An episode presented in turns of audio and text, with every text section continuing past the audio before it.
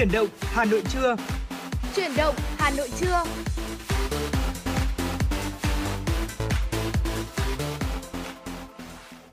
Bảo Trâm và Thu Minh xin được gửi lời chào đến quý vị thính giả đang nghe Chuyển động Hà Nội trong buổi trưa ngày hôm nay. Quý vị thân mến, chúng tôi rất vui được gặp lại quý vị các bạn trong chương trình Chuyển động Hà Nội trưa được phát sóng trên tần số FM 96 MHz của Đài Phát thanh Truyền hình Hà Nội. Và chương trình của chúng tôi cũng đang được phát trực tuyến trên trang web hanoitv.vn. Quý vị và các bạn thân mến, chương trình của chúng tôi thì đang được phát trực tiếp với chủ đề là tin tức và âm nhạc. Quý vị hãy giữ sóng và tương tác với chúng tôi thông qua số điện thoại nóng của chương trình 024 3773 6688 hoặc thông qua fanpage Chuyển động Hà Nội FM 96 quý vị nhé. Quý vị thân mến, Bảo Trâm xin phép được nhắc lại một lần nữa. Số hotline của chương trình là 024 373 6688. Quý vị các bạn có vấn đề quan tâm cần chia sẻ hoặc là mong muốn tặng bạn bè người thân một tác phẩm âm nhạc yêu thích, một lời nhắn yêu thương thì cũng hãy nhớ là tương tác với chúng tôi. Còn để mở đầu chương trình trong buổi trường ngày hôm nay thì xin mời quý vị hãy cùng chúng tôi cập nhật những tin tức.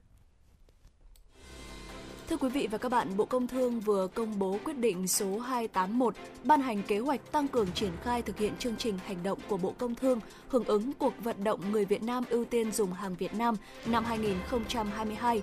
Kế hoạch tập trung đẩy mạnh công tác thông tin tuyên truyền vận động, phổ biến sâu rộng để người tiêu dùng trong nước và nước ngoài biết, nhận thức đúng khả năng sản xuất kinh doanh của doanh nghiệp Việt Nam, chất lượng của sản phẩm hàng hóa Việt Nam, từ đó tạo chuyển biến về ý thức trong nhân dân, các đơn vị sản xuất kinh doanh, tổ chức kinh tế xã hội, xây dựng văn hóa tiêu dùng của người Việt Nam, ưu tiên dùng hàng Việt Nam có chất lượng, đẩy mạnh triển khai chiến lược phát triển thương mại trong nước giai đoạn đến năm 2030, tầm nhìn đến năm 2045 của Thủ tướng Chính phủ và đề án phát triển thị trường trong nước gắn với cuộc vận động giai đoạn 2021-2025 của Thủ tướng Chính phủ, tăng cường kiểm tra xử lý hàng hóa nhập lậu, hàng giả, hàng xâm phạm quyền sở hữu trí tuệ, hàng hóa không bảo đảm an toàn thực phẩm và các vi phạm trong lĩnh vực thương mại điện tử.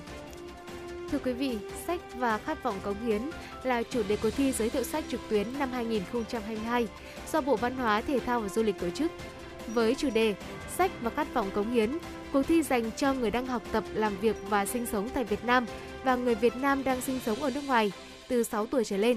Các thí sinh có thể dự thi cá nhân hoặc là theo nhóm tập thể. Các thí sinh dự thi bằng cách xây dựng video giới thiệu nội dung, chia sẻ cảm nhận về một hoặc một cuốn sách đã truyền cảm hứng, lan tỏa tri thức, khơi dậy khát vọng cống hiến, đóng góp tích cực cho xã hội của bản thân.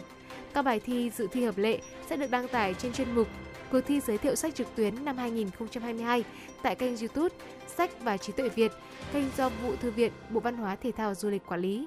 Để tính điểm bình chọn công khai dựa trên lượt xem và lượt yêu thích, tổng điểm bài dự thi được tính trên điểm bình chọn của cộng đồng và điểm chấm của ban giám khảo.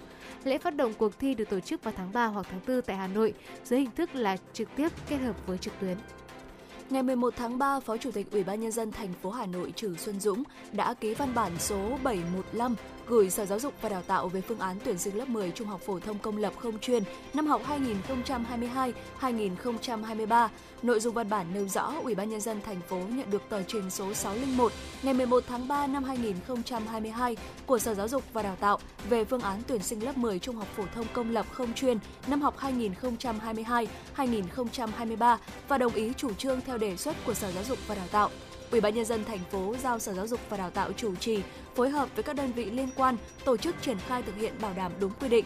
Theo tờ trình số 601, phương thức tuyển sinh lớp 10 trung học phổ thông công lập không chuyên năm học 2022-2023 tại Hà Nội là thi tuyển với 3 môn thi độc lập: toán, ngữ văn, ngoại ngữ. Trong số các bài thi nói trên, bài thi môn toán và bài thi môn ngữ văn thi theo hình thức tự luận, thời gian làm bài là 120 phút một bài. Bài thi môn ngoại ngữ thi theo hình thức trắc nghiệm khách quan, thời gian làm bài là 60 phút. Đề thi các môn bao gồm các câu hỏi theo yêu cầu chuẩn kiến thức kỹ năng thuộc chương trình trung học cơ sở hiện hành của Bộ Giáo dục và Đào tạo, chủ yếu nằm trong chương trình lớp 9. Mức độ yêu cầu về chuẩn kiến thức kỹ năng của đề thi được tinh giản phù hợp với thời gian, bảo đảm theo đúng hướng dẫn thực hiện điều chỉnh nội dung dạy học theo chỉ đạo của Bộ Giáo dục và Đào tạo. Ngày 11 tháng 3, tức là ngày hôm qua, Bộ Ngoại giao cho biết Tính đến 16 giờ cùng ngày, các cơ quan đại diện đã đón hơn 4.500 người sơ tán từ Ukraine sang các nước lân cận. Cụ thể là khoảng 950 người tại Romania, trong đó có 287 người đã được đưa về nước trên chuyến bay vào ngày 7 tháng 3 và hiện còn 610 người đăng ký nguyện vọng về nước. Khoảng 2.800 người tại Ba Lan, trong đó 300 người đã được đưa về nước trên chuyến bay ngày 9 tháng 3 và hiện còn 500 người đăng ký nguyện vọng về nước. 660 người tại Hungary, hơn 100 người tại Slovakia, ngoài hai và khoảng 20 người tại Nga. Các cơ quan đại diện phối hợp nhà chức trách địa phương và các hội đoàn người Việt ở sở tại đón thu xếp phương tiện đi lại, chỗ ăn ở tạm thời và các nhu yếu phẩm cần thiết cho bà con khẩn trương tiếp nhận hồ sơ xử lý các vướng mắc về giấy tờ để bà con nhanh chóng hoàn thành thủ tục hồi hương trên các chuyến bay tiếp theo. Dạ vâng thưa quý vị, vừa rồi là những ờ, tin tức đầu tiên có trong chương trình truyền động Hà Nội trưa ngày hôm nay. Chúng tôi sẽ liên tục cập nhật những ờ, tin tức mới nhất để gửi tới cho quý vị trong suốt thời gian lên sóng của chương trình. Còn ngay bây giờ xin mời quý vị chúng ta hãy cùng thư giãn với một giai điệu âm nhạc ca khúc mang tên Xuân Thì với sự thể hiện của ca sĩ Gigi Hương Giang.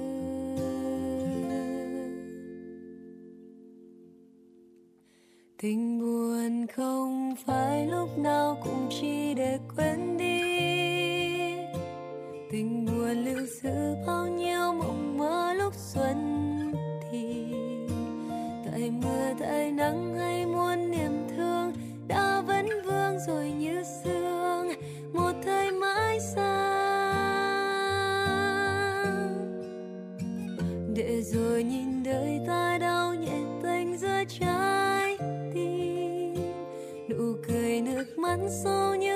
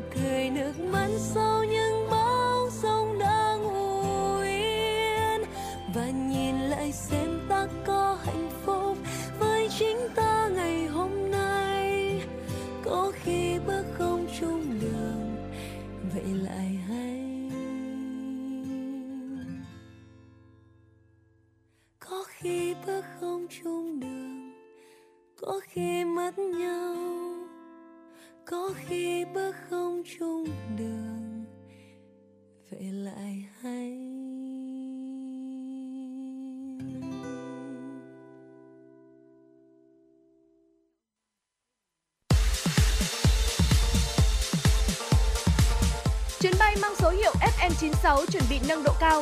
Quý khách hãy thắt dây an toàn, sẵn sàng trải nghiệm những cung bậc cảm xúc cùng FM96.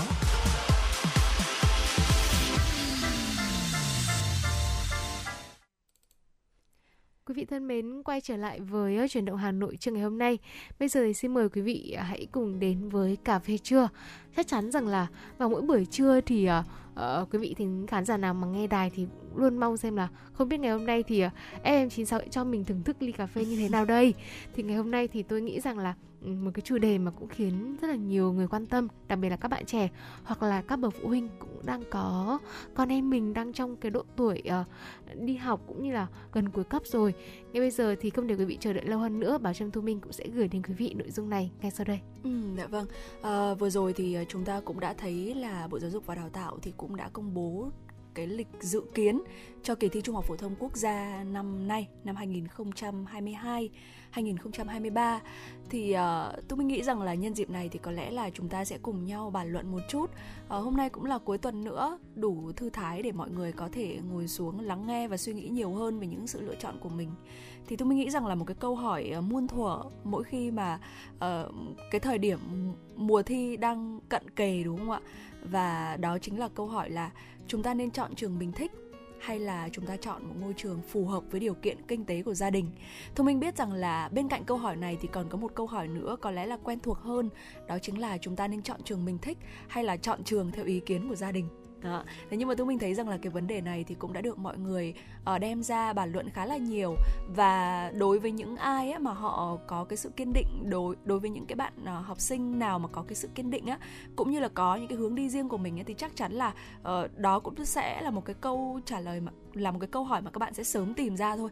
Thế nhưng mà thu minh nghĩ rằng là cái câu hỏi ngày hôm nay chúng ta đặt ra thì sẽ có lẽ là sẽ gây ra nhiều cái sự băn khoăn và cần nhiều thời gian suy nghĩ hơn.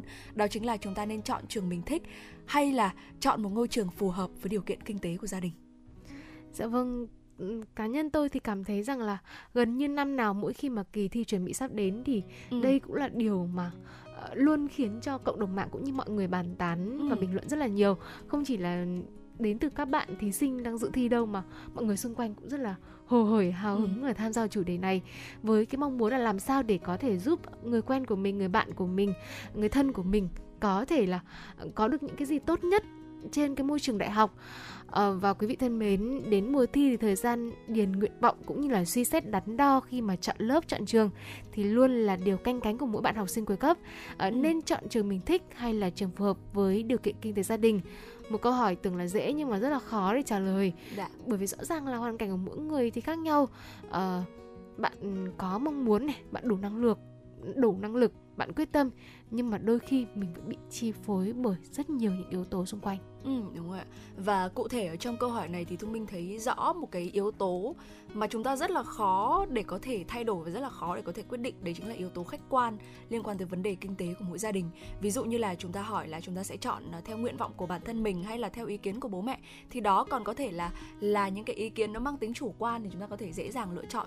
Thế nhưng mà đối với cái câu hỏi này, đối với cái sự lựa chọn này thì Thu Minh nghĩ rằng là cần phải có một cái sự cân đo đong đếm rồi thì cái sự băn khoăn lo lắng nhiều hơn à, sau đây thì Thu Minh xin được phép chia sẻ cho quý vị một vài những cái quan điểm liên quan tới vấn đề đam mê và kinh tế khi mà chọn ngành chọn trường như sau. à, những trường top đầu thì có thể nói luôn luôn là mục tiêu của không ít các bạn học sinh sinh viên. Chúng ta yêu thích một cái ngành nào đấy này, ví dụ như là báo chí, kinh tế, à, vân vân hay là sân khấu điện ảnh hay là một số những cái ngành nghề khác thì chúng ta luôn luôn mong muốn là được vào những cái ngôi trường mà uh, họ nằm trong cái top đầu trong việc là đào tạo ra những cái ngành đó. À, đỗ đạt vào một cái trường danh tiếng á, ngoài cho chúng ta được một cái cơ hội học tập rèn luyện ở trong một môi trường đầy đủ chất lượng thì um, cái danh mà chúng ta mà nhiều bạn sinh viên nhiều bạn học sinh thông minh nghĩ rằng là uh, vẫn còn có cho đến tận thời điểm này. Đó chính là cái danh là bạn này bạn kia hay là đỗ trường này trường kia xịn cũng khiến cho chúng ta cảm thấy rằng là nếu như mà chúng ta đỗ được vào cái trường này á thì không chỉ là nó khẳng định năng lực của mình mà nó còn khiến khiến cho chúng ta tạm gọi một cái từ là nở mày nở mặt một chút đúng không ạ?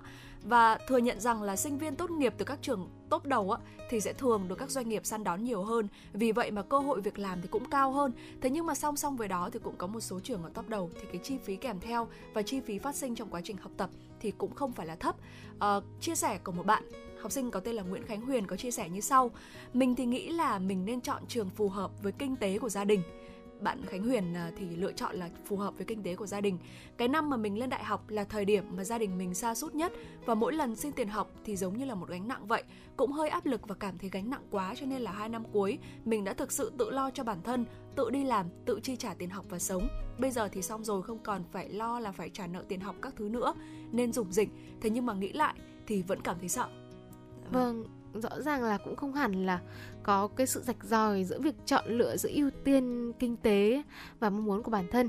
À, ví dụ như là nếu bạn không vào được ngoại thương thì bạn cũng có thể là chọn kinh tế quốc dân học thương mại hay là cả những cái ngôi trường khác mà có cái ngành đào tạo bạn yêu thích. Ở mỗi trường thì đều có một thế mạnh khác nhau. À, thế nên thì chúng ta cũng không nên là bởi vì là không mình quyết tâm phải động ngoại thương. Nếu năm nay mình không động sang năm mình thì lại mình quyết tâm. Thực ra thì tôi nghĩ đó cũng là một cách hay nhưng mà hãy suy xét cho thật kỹ bởi vì uh, bạn hãy nghĩ rằng là bạn hãy làm mọi điều tốt nhất cho bản thân mình và bạn có chắc rằng là năm sau mình thi lại ngoại thương mình học vào đấy rồi mình có không hối hận hay không? Tôi biết rất là nhiều người bạn của tôi họ rất là yêu thích cái ngành này môi trường này. Chỉ bởi vì là thu minh biết làm sao? Đọc một vài cái review trên mạng xem một ừ. vài cái video của một vài người nào đó những cái người định hướng làm influencer hoặc là reviewer. Và sau khi họ nghe như thế thì họ cảm thấy rất là thích thú. Họ bảo là ôi đúng rồi đúng là cái tôi đang tìm kiếm rồi. Ừ. tuy nhiên khi đến bước trên một môi trường học cũng như là lên đại học có nhiều cái nó thay đổi quá nó tác động đến bạn. Và ờ, bạn đã tâm sự với tôi rằng là bạn cảm thấy rất buồn và và có lẽ rằng là cái lựa chọn ban đầu của bạn cái cố gắng ban đầu của bạn ừ, hình như là đang đang đi sai hướng mất rồi. Ừ. thực ra tôi mới nghĩ rằng là chắc chắn là những trường đó môi trường cũng như là điều kiện học tập nó phải thực sự tốt thì nó mới có được một cái vị thế như như, như vậy. Thế nhưng mà cái vấn đề ở đây đấy chính là chúng ta nên chọn một cái môi trường thứ nhất là phù hợp với bản thân mình. Và theo những ý kiến vừa rồi của bạn Nguyễn Khánh Huyền á thì thu minh thấy rằng là bên cạnh đó thì chúng ta cũng nên chọn một cái ngôi trường mà uh, chúng ta không để cho gia đình quá là bị áp lực về mặt kinh tế. Bởi vì một phần nào đó chúng ta cũng phải thừa nhận là cái sự áp lực này á, cũng sẽ ảnh hưởng tới cái quá trình học tập của chúng ta rất là nhiều. Và giống như bạn ấy chia sẻ là đến bây giờ thì nghĩ lại cũng thấy vẫn rất là sợ và thu minh còn nhớ là uh, cái khoảng thời gian mà thu minh uh, thi vào trường đại học á thì có một cái lời khuyên được đưa ra và thu minh nghĩ rằng là có thể đối với một số người với một số ngành với một số trường nó đúng nhưng mà cũng có thể là không. Thế nhưng mà ừ, chúng ta cũng có thể suy xét đấy chính là chúng ta nên chọn ngành thay vì là chúng ta chọn trường. Có thể là chọn một cái ngành tốt ở trong một cái trường vừa phải mà gia đình của chúng ta điều kiện kinh tế gia đình của chúng ta có thể chi trả được. Thì tôi nghĩ rằng là đấy cũng là một cái sự lựa chọn không tồi ạ. Dạ vâng, có thể thấy rằng là uh, thực ra thì mỗi một cá nhân sẽ có một hoàn cảnh, một điều kiện kinh tế, ừ. một suy nghĩ hoặc là có những cái tác động khách quan khác nhau ừ. nó sẽ thay đổi cái suy nghĩ của mình uh, có thể là khoảng thời gian này thì chưa nhưng mà biết đâu một năm hai năm sau nữa nó sẽ thay đổi mình uh, chính vì vậy uh, ở trong bất kỳ một trường hợp nào bạn hãy thật sự bình tĩnh hãy suy xét hãy làm mọi điều tốt nhất trong khả năng có thể để làm sao để sau này bản thân mình khi mà nghĩ lại mình cũng không cảm thấy là hối hận ôi tại sao giá mà ừ. ngày xưa mình mình không chọn cái này hay mình không làm cái kia dạ. và cũng hy vọng rằng là uh, với những chia sẻ vừa rồi thì thì quý vị khán giả chúng ta cũng có được một cái góc nhìn nào đó và để đến với uh, một cái chia sẻ tiếp theo cũng uh, xin mời thu minh có thể gửi đến quý vị thính giả ừ. À, vậy thì chúng ta phải làm như thế nào để cho đúng giữa hai cái sự lựa chọn này? Thì uh, trước hết hãy phân biệt rõ thích và đam mê để có thể chọn ngành nghề đào tạo phù hợp với năng lực.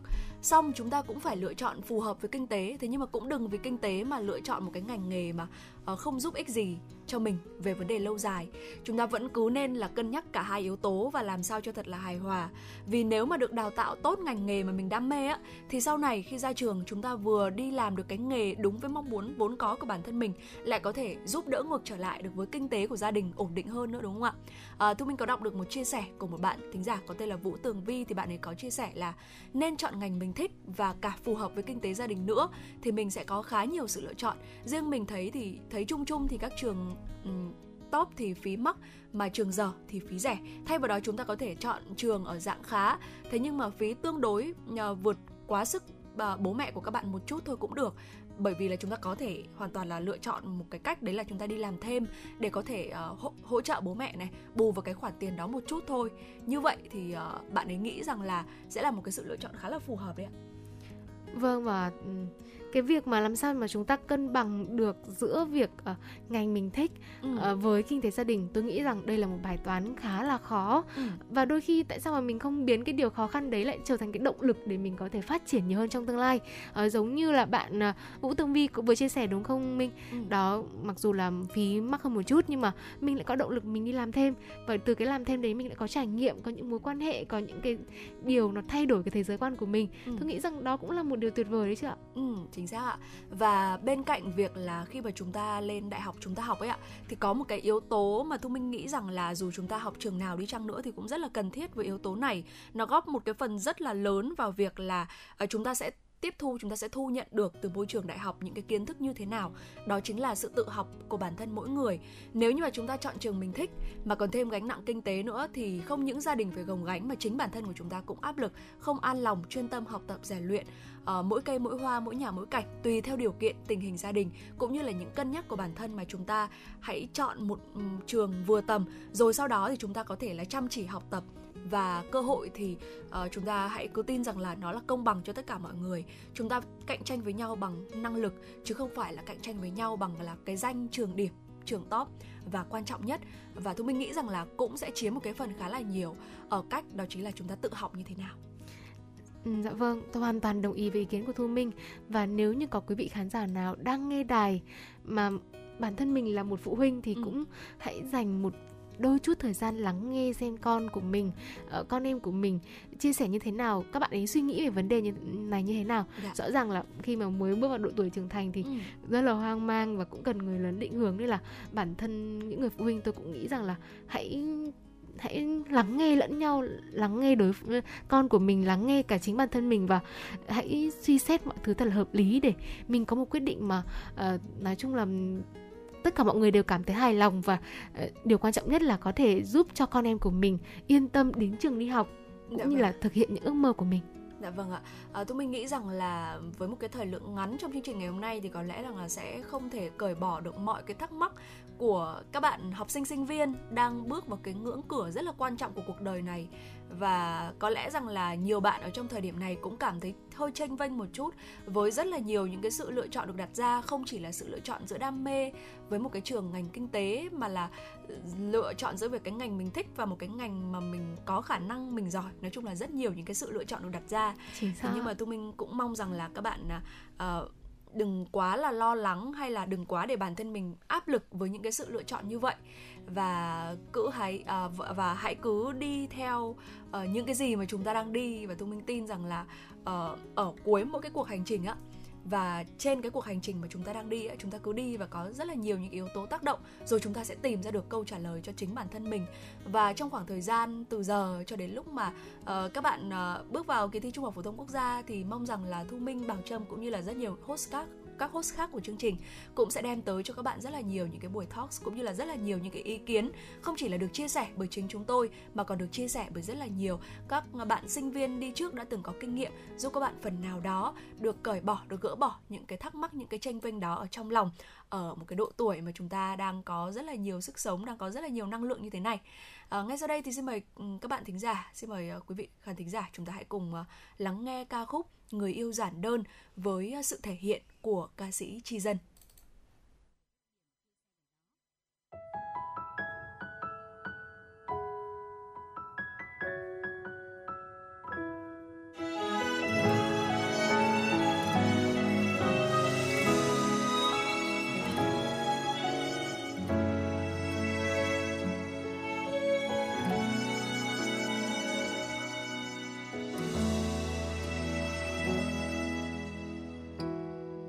Anh đi.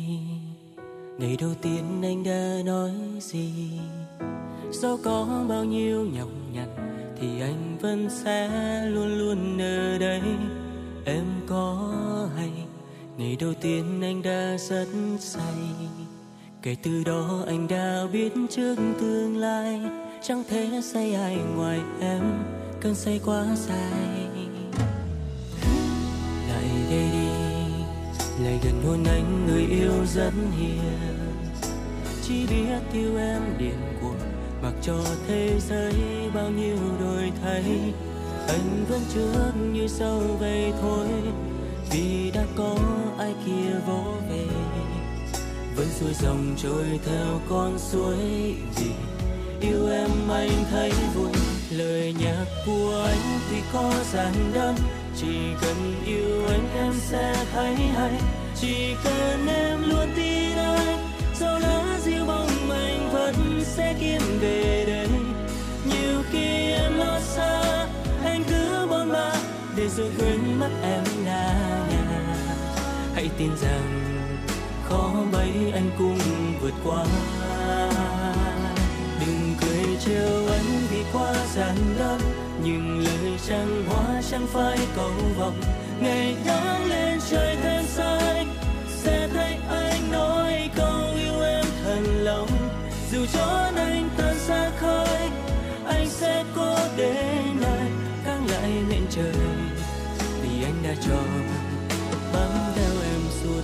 cuộc đời.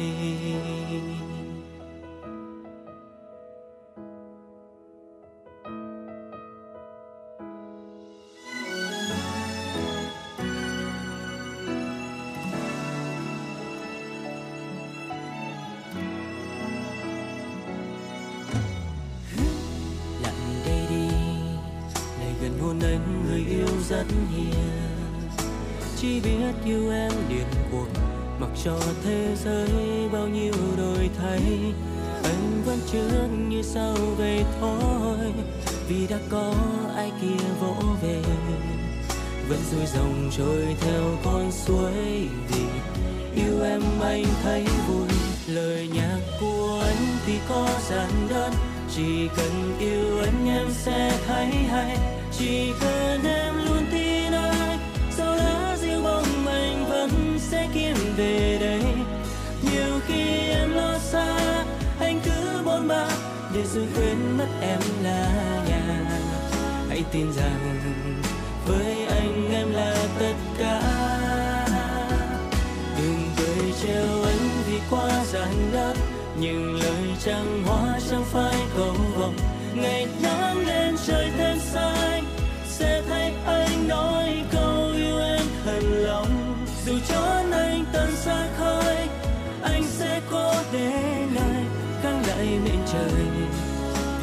chọn, bám theo em suốt cuộc đời.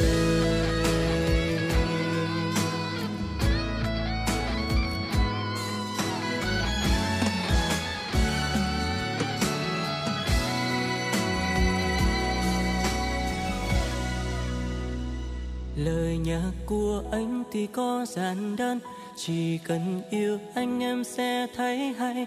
Chỉ cần em luôn tin anh sau lá siêu vong anh vẫn sẽ kiếm về đây. Nhiều khi em lo xa, anh cứ bôn ba để rồi quên mất em là nhà. Hãy nhớ rằng với anh em là tất cả. Đừng cười trêu anh vì quá giản đơn, nhưng lời trang hóa chưa chắc thật lòng. Ngày nắng lên trời thêm xanh, sẽ thấy anh cho anh tan xa khơi. Anh sẽ cố đến nơi căng lại mệnh trời. Vì anh đã chọn bám theo em suốt cuộc đời. Vì anh đã chọn lấy em. Người yêu tuyệt vời.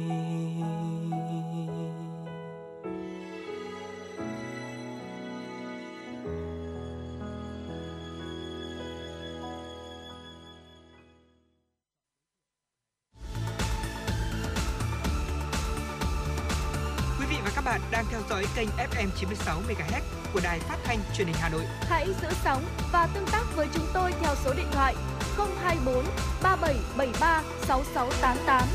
FM 96 đồng hành trên mọi nẻo đường. đường.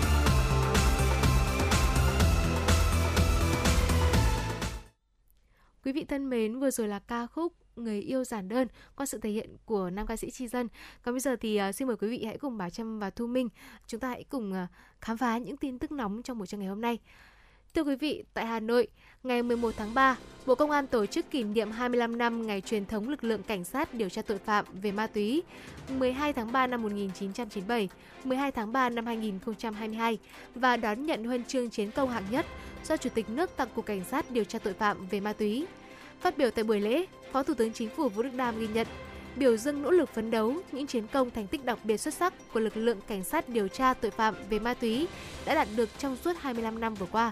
Nhấn mạnh nhiệm vụ tăng cường công tác tuyên truyền, nâng cao nhận thức, cảnh báo toàn xã hội, nhất là thanh thiếu niên về hiểm họa ma túy. Phó Thủ tướng yêu cầu tiếp tục xây dựng, duy trì và nhân rộng các mô hình điển hình tiên tiến về phòng chống ma túy tại địa bàn cơ sở, thực hiện lồng ghép công tác phòng chống ma túy với các chương trình mục tiêu quốc gia, chương trình phòng chống tội phạm, phát triển kinh tế xã hội ở các địa phương, nhất là địa bàn trọng điểm như vùng sâu vùng xa, vùng đồng bào dân tộc thiểu số để phòng chống ma túy một cách hiệu quả bền vững. Đảng ủy Công an Trung ương, lãnh đạo Bộ Công an, cấp ủy chính quyền địa phương cần quan tâm bồi dưỡng, xây dựng lực lượng cảnh sát điều tra tội phạm về ma túy lớn mạnh, xứng tầm với yêu cầu nhiệm vụ được giao trong tình hình mới. Theo Sở Lao động Thương binh và Xã hội Hà Nội, từ đầu tháng 7 năm 2021 đến nay, toàn thành phố đã có hơn 5,67 triệu lượt đối tượng khó khăn bị ảnh hưởng bởi dịch COVID-19 được hỗ trợ an sinh xã hội, với tổng số tiền là hơn 7.200 tỷ đồng. Trong đó, kinh phí hỗ trợ từ ngân sách là gần 6.765 tỷ đồng, còn lại là nguồn vận động xã hội hóa. Các chính sách hỗ trợ được triển khai đúng người, đối tượng thụ hưởng, giúp nhiều người gia đình có thêm nguồn lực, động lực vượt lên khó khăn, từng bước ổn định đời sống. Nổi bật là chính sách hỗ trợ người lao động tham gia bảo bảo hiểm thất nghiệp đã đến với 1,681 triệu người. Chính sách hỗ trợ lao động tự do đã đến với gần 639.000 người. Hiện tại các ngành địa phương trên địa bàn thành phố tiếp tục giả soát triển khai một số chính sách hỗ trợ đối với người bị ảnh hưởng sâu bởi dịch Covid-19, trong đó chính sách hỗ trợ đào tạo nghề cho người lao động được các đơn vị địa phương ưu tiên thực hiện. Thưa quý vị, Thời gian gần đây, nhiều đối tượng mạo danh là cán bộ công chức của cơ quan thuế gọi điện đến người dân doanh nghiệp để mời chào rủ rỗ mua sách tài liệu hoặc đề nghị ký hợp đồng tài trợ, in xuất bản sách, ấn phẩm vinh danh doanh nghiệp, cầm nang về thuế, lập quỹ hỗ trợ của ngành thuế. Đây là thủ đoạn không mới, đã được cảnh báo nhiều lần nhưng vẫn tái diễn. Một lần nữa, Cục Thuế thành phố Hà Nội khẳng định cơ quan thuế không có chủ trương cũng như không cử cán bộ gọi điện, phát hoặc làm mang danh sách đến bán cho người dân các doanh nghiệp. Tất cả các văn bản tài liệu đều được cơ quan thuế cung cấp miễn phí và đăng tải đầy đủ trên trang web của Cục Thuế thành phố tại địa chỉ http hanoi.gdt.gov.vn. Các chương trình tập huấn do cơ quan thuế tổ chức đều miễn phí và sẽ gửi giấy mời tới người nộp thuế. Vì vậy, cá nhân doanh nghiệp cần đề cao cảnh giác, không tin và làm theo những lời mời trên. Cục Thuế thành phố Hà Nội sẽ tiếp tục phối hợp với đài truyền hình Thanh xã, phường để thông báo rộng rãi, phù hợp với kế hoạch đầu tư Hà Nội gửi thông báo đến các doanh nghiệp mới thành lập, đồng thời cung cấp thông tin cho công an thành phố để đấu tranh ngăn chặn hành vi lừa đảo này. Ngày hôm qua, người phát ngôn Bộ Ngoại giao Việt Nam Lê Thị Thu Hằng đã nêu quan điểm về việc Đài Loan tiến hành tập trận bắn đạn thật ở Ba Đình, xin lỗi quý vị, ở Ba Bình thuộc quần đảo Trường Sa của Việt Nam. Cụ thể, người phát ngôn Bộ Ngoại giao Việt Nam Lê Thị Thu Hằng nêu rõ, chúng tôi đã nhiều lần có phát biểu về việc này. Việt Nam có đầy đủ căn cứ pháp lý và bằng chứng lịch sử để khẳng định chủ quyền của Việt Nam đối với quần đảo Hoàng Sa và Trường Sa phù hợp với luật pháp quốc tế. Việc Đài Loan tiếp tục tổ chức diễn tập bắn đạn thật ở vùng biển xung quanh Ba Bình thuộc quần đảo Trường Sa của Việt Nam là xâm phạm nghiêm trọng chủ quyền lãnh thổ của Việt Nam đối với quần đảo này, đe dọa hòa bình, ổn định, an toàn, an ninh hàng hải, gây căng thẳng và làm phức tạp thêm tình hình ở Biển Đông. Việt Nam kiên quyết phản đối và yêu cầu Đài Loan hủy bỏ hoạt động diễn tập trái phép nêu trên và không tái diễn trong tương lai.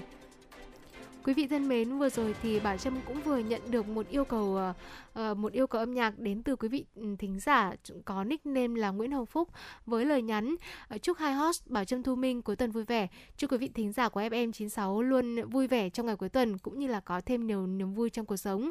Và ngay bây giờ thì xin mời quý vị hãy cùng lắng nghe ca khúc mà anh Nguyễn Hồng Phúc đã gửi tặng đến chương trình. Nàng thơ xứ Huế có sự thể hiện của Thùy Chi.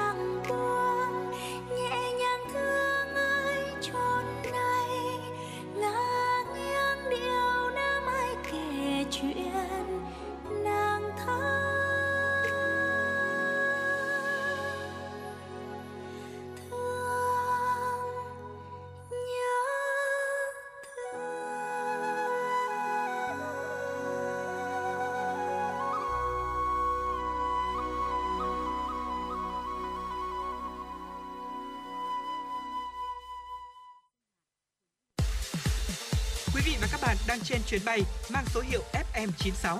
Hãy thư giãn, chúng tôi sẽ cùng bạn trên mọi cung đường. Hãy giữ sóng và tương tác với chúng tôi theo số điện thoại 024 3773 6688. Dạ vâng thưa quý vị, vừa rồi chúng ta đã được lắng nghe một giai điệu rất là ngọt ngào mang tên là Nàng thơ xứ Huế. Và ngày hôm nay thì uh, Thu Minh cũng như là Bảo Trâm cũng sẽ dẫn quý vị tới uh, tới với xứ Huế trong điểm đến cuối tuần. Thế nhưng mà trước khi chúng ta đến với Huế thì hãy cùng chúng tôi điểm qua một vài những tin tức đáng chú ý. Thưa quý vị, Công an huyện Trùng Khánh, tỉnh Cao Bằng cho biết vừa khám phá nhanh một vụ cướp tài sản táo tận. Đối tượng đã vào tận nhà dùng dao khống chế chủ nhà để cướp tài sản. Trước đó vào khoảng 22 giờ ngày 9 tháng 3, bà Nông Thị Đương, trú tại xóm Bản Mom, xã Đàm Thủy nằm ngủ tại nhà riêng thì bị một đối, đối tượng lẻn vào dùng dao uy hiếp và cướp số tiền khoảng 15 triệu đồng. Ngay sau khi tiếp nhận thông tin, Công an huyện Trùng Khánh phối hợp với Công an xã Đàm Thủy và lực lượng chức năng vào cuộc xác minh, truy tìm thủ phạm. Từ những thông tin do nạn nhân cung cấp và các tài liệu thu thập được, cơ quan công an xác định Nông Đình Lợi, chú cùng xóm với nạn nhân là đối tượng thực hiện vụ cướp. Tại cơ quan điều tra, Lợi đã thừa nhận toàn bộ hành vi phạm tội. Được biết Lợi là đối tượng nghiện ma túy, sau khi cướp, đối tượng đã sử dụng 1,5 triệu đồng để mua ma túy sử dụng. Chuyển sang phần tin quốc tế, Thưa quý vị, hôm qua 11 tháng 3, người dân trên khắp đất nước Nhật Bản đã tưởng niệm các nạn nhân của thảm họa động đất và sóng thần năm 2011 trong bầu không khí trầm lặng. Năm nay, chính phủ Nhật Bản không còn tổ chức lễ tưởng niệm quốc gia, nhưng chính quyền địa phương ở những nơi bị ảnh hưởng thảm họa này vẫn tổ chức các lễ tưởng niệm ở quy mô nhỏ. 11 năm sau thảm họa, Nhật Bản đã đạt được nhiều thành tiệu trong quá trình tái thiết các khu vực bị tàn phá bởi thảm họa. Chính phủ Nhật Bản đã dỡ bỏ lệnh sơ tán và lệnh cấm đi lại tới nhiều khu vực cấm tiếp cận sau sự cố hạt nhân tại Fukushima. Tuy nhiên thì cho tới tháng 2 năm 2022, vẫn còn hơn 38.000 người chưa thể về nhà sau thảm họa. Đối với nhà máy điện hạt nhân Fukushima số 1, công ty điện lực Tokyo cũng đã đạt được nhiều tiến độ trong quá trình dỡ bỏ các lò phản ứng bị hư hại. Tuy nhiên thì công ty này vẫn đang phải đối mặt với nhiều thách thức. Sơn có trì và không khí, nước, đất bị nhiễm trì là những nguồn phổ biến gây ngộ độc trì ở trẻ em. Các nhà nghiên cứu cho rằng việc người Mỹ tiếp xúc với khói xe hơi nhiễm trì suốt thời thơ ấu đã đánh cắp một số điểm IQ đáng kể của họ. Theo nghiên cứu mới được công bố thì phơi nhiễm trì từ khói xe hơi đã làm giảm IQ của một nửa dân số Mỹ và giảm điểm chỉ số thông minh IQ chỉ là khởi đầu của những hậu quả ghê gớm khác. Ông Aaron Rubin, chuyên gia tâm lý học lâm sàng tại Đại học Đức Mỹ cho biết chỉ có thể đi vào máu khi nó được hít vào dưới dạng bụi hay khi ta ăn hoặc uống nước. Trong máu, nó có thể đi vào não nhờ vượt qua cả hàng rào máu não, vốn là lớp tế bào bao phủ các mạch máu trong não và kiểm soát sự xâm nhập của các phân tử từ máu vào não, có tác dụng ngăn chặn chất độc hại và mầm bệnh xâm nhập. Các nhà nghiên cứu tiết lộ rằng bất cứ ai sinh trước cuối năm 1996 và đặc biệt là những người sống ở thời kỳ đỉnh cao của việc sử dụng xăng pha trì tại Mỹ vào những năm 1960, 1970 thì đều có mức độ phơi nhiễm chỉ cao đáng báo động khi họ còn nhỏ. Dạ vâng thưa quý vị, vừa rồi là những à, tin tức mà chúng tôi cập nhật. Vẫn sẽ còn những tin tức tiếp theo sẽ được lên sóng trong chương trình ngày hôm nay. Còn bây giờ xin mời quý vị chúng ta hãy cùng thư giãn với một giai điệu âm nhạc.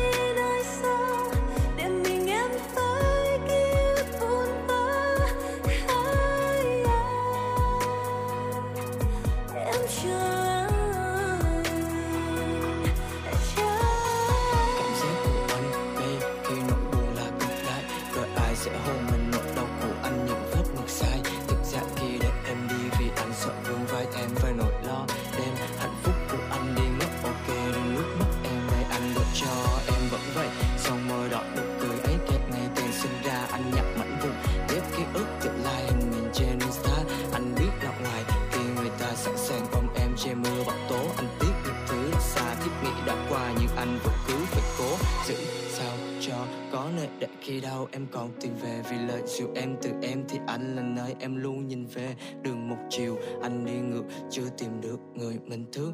Vì nhạc buồn làm tim anh đau, có gì đâu là điều bình thường. Em vẫn bước từng bước chạy trên bao con phố. Nơi em vẫn chờ. Nơi anh đón em từng chiều.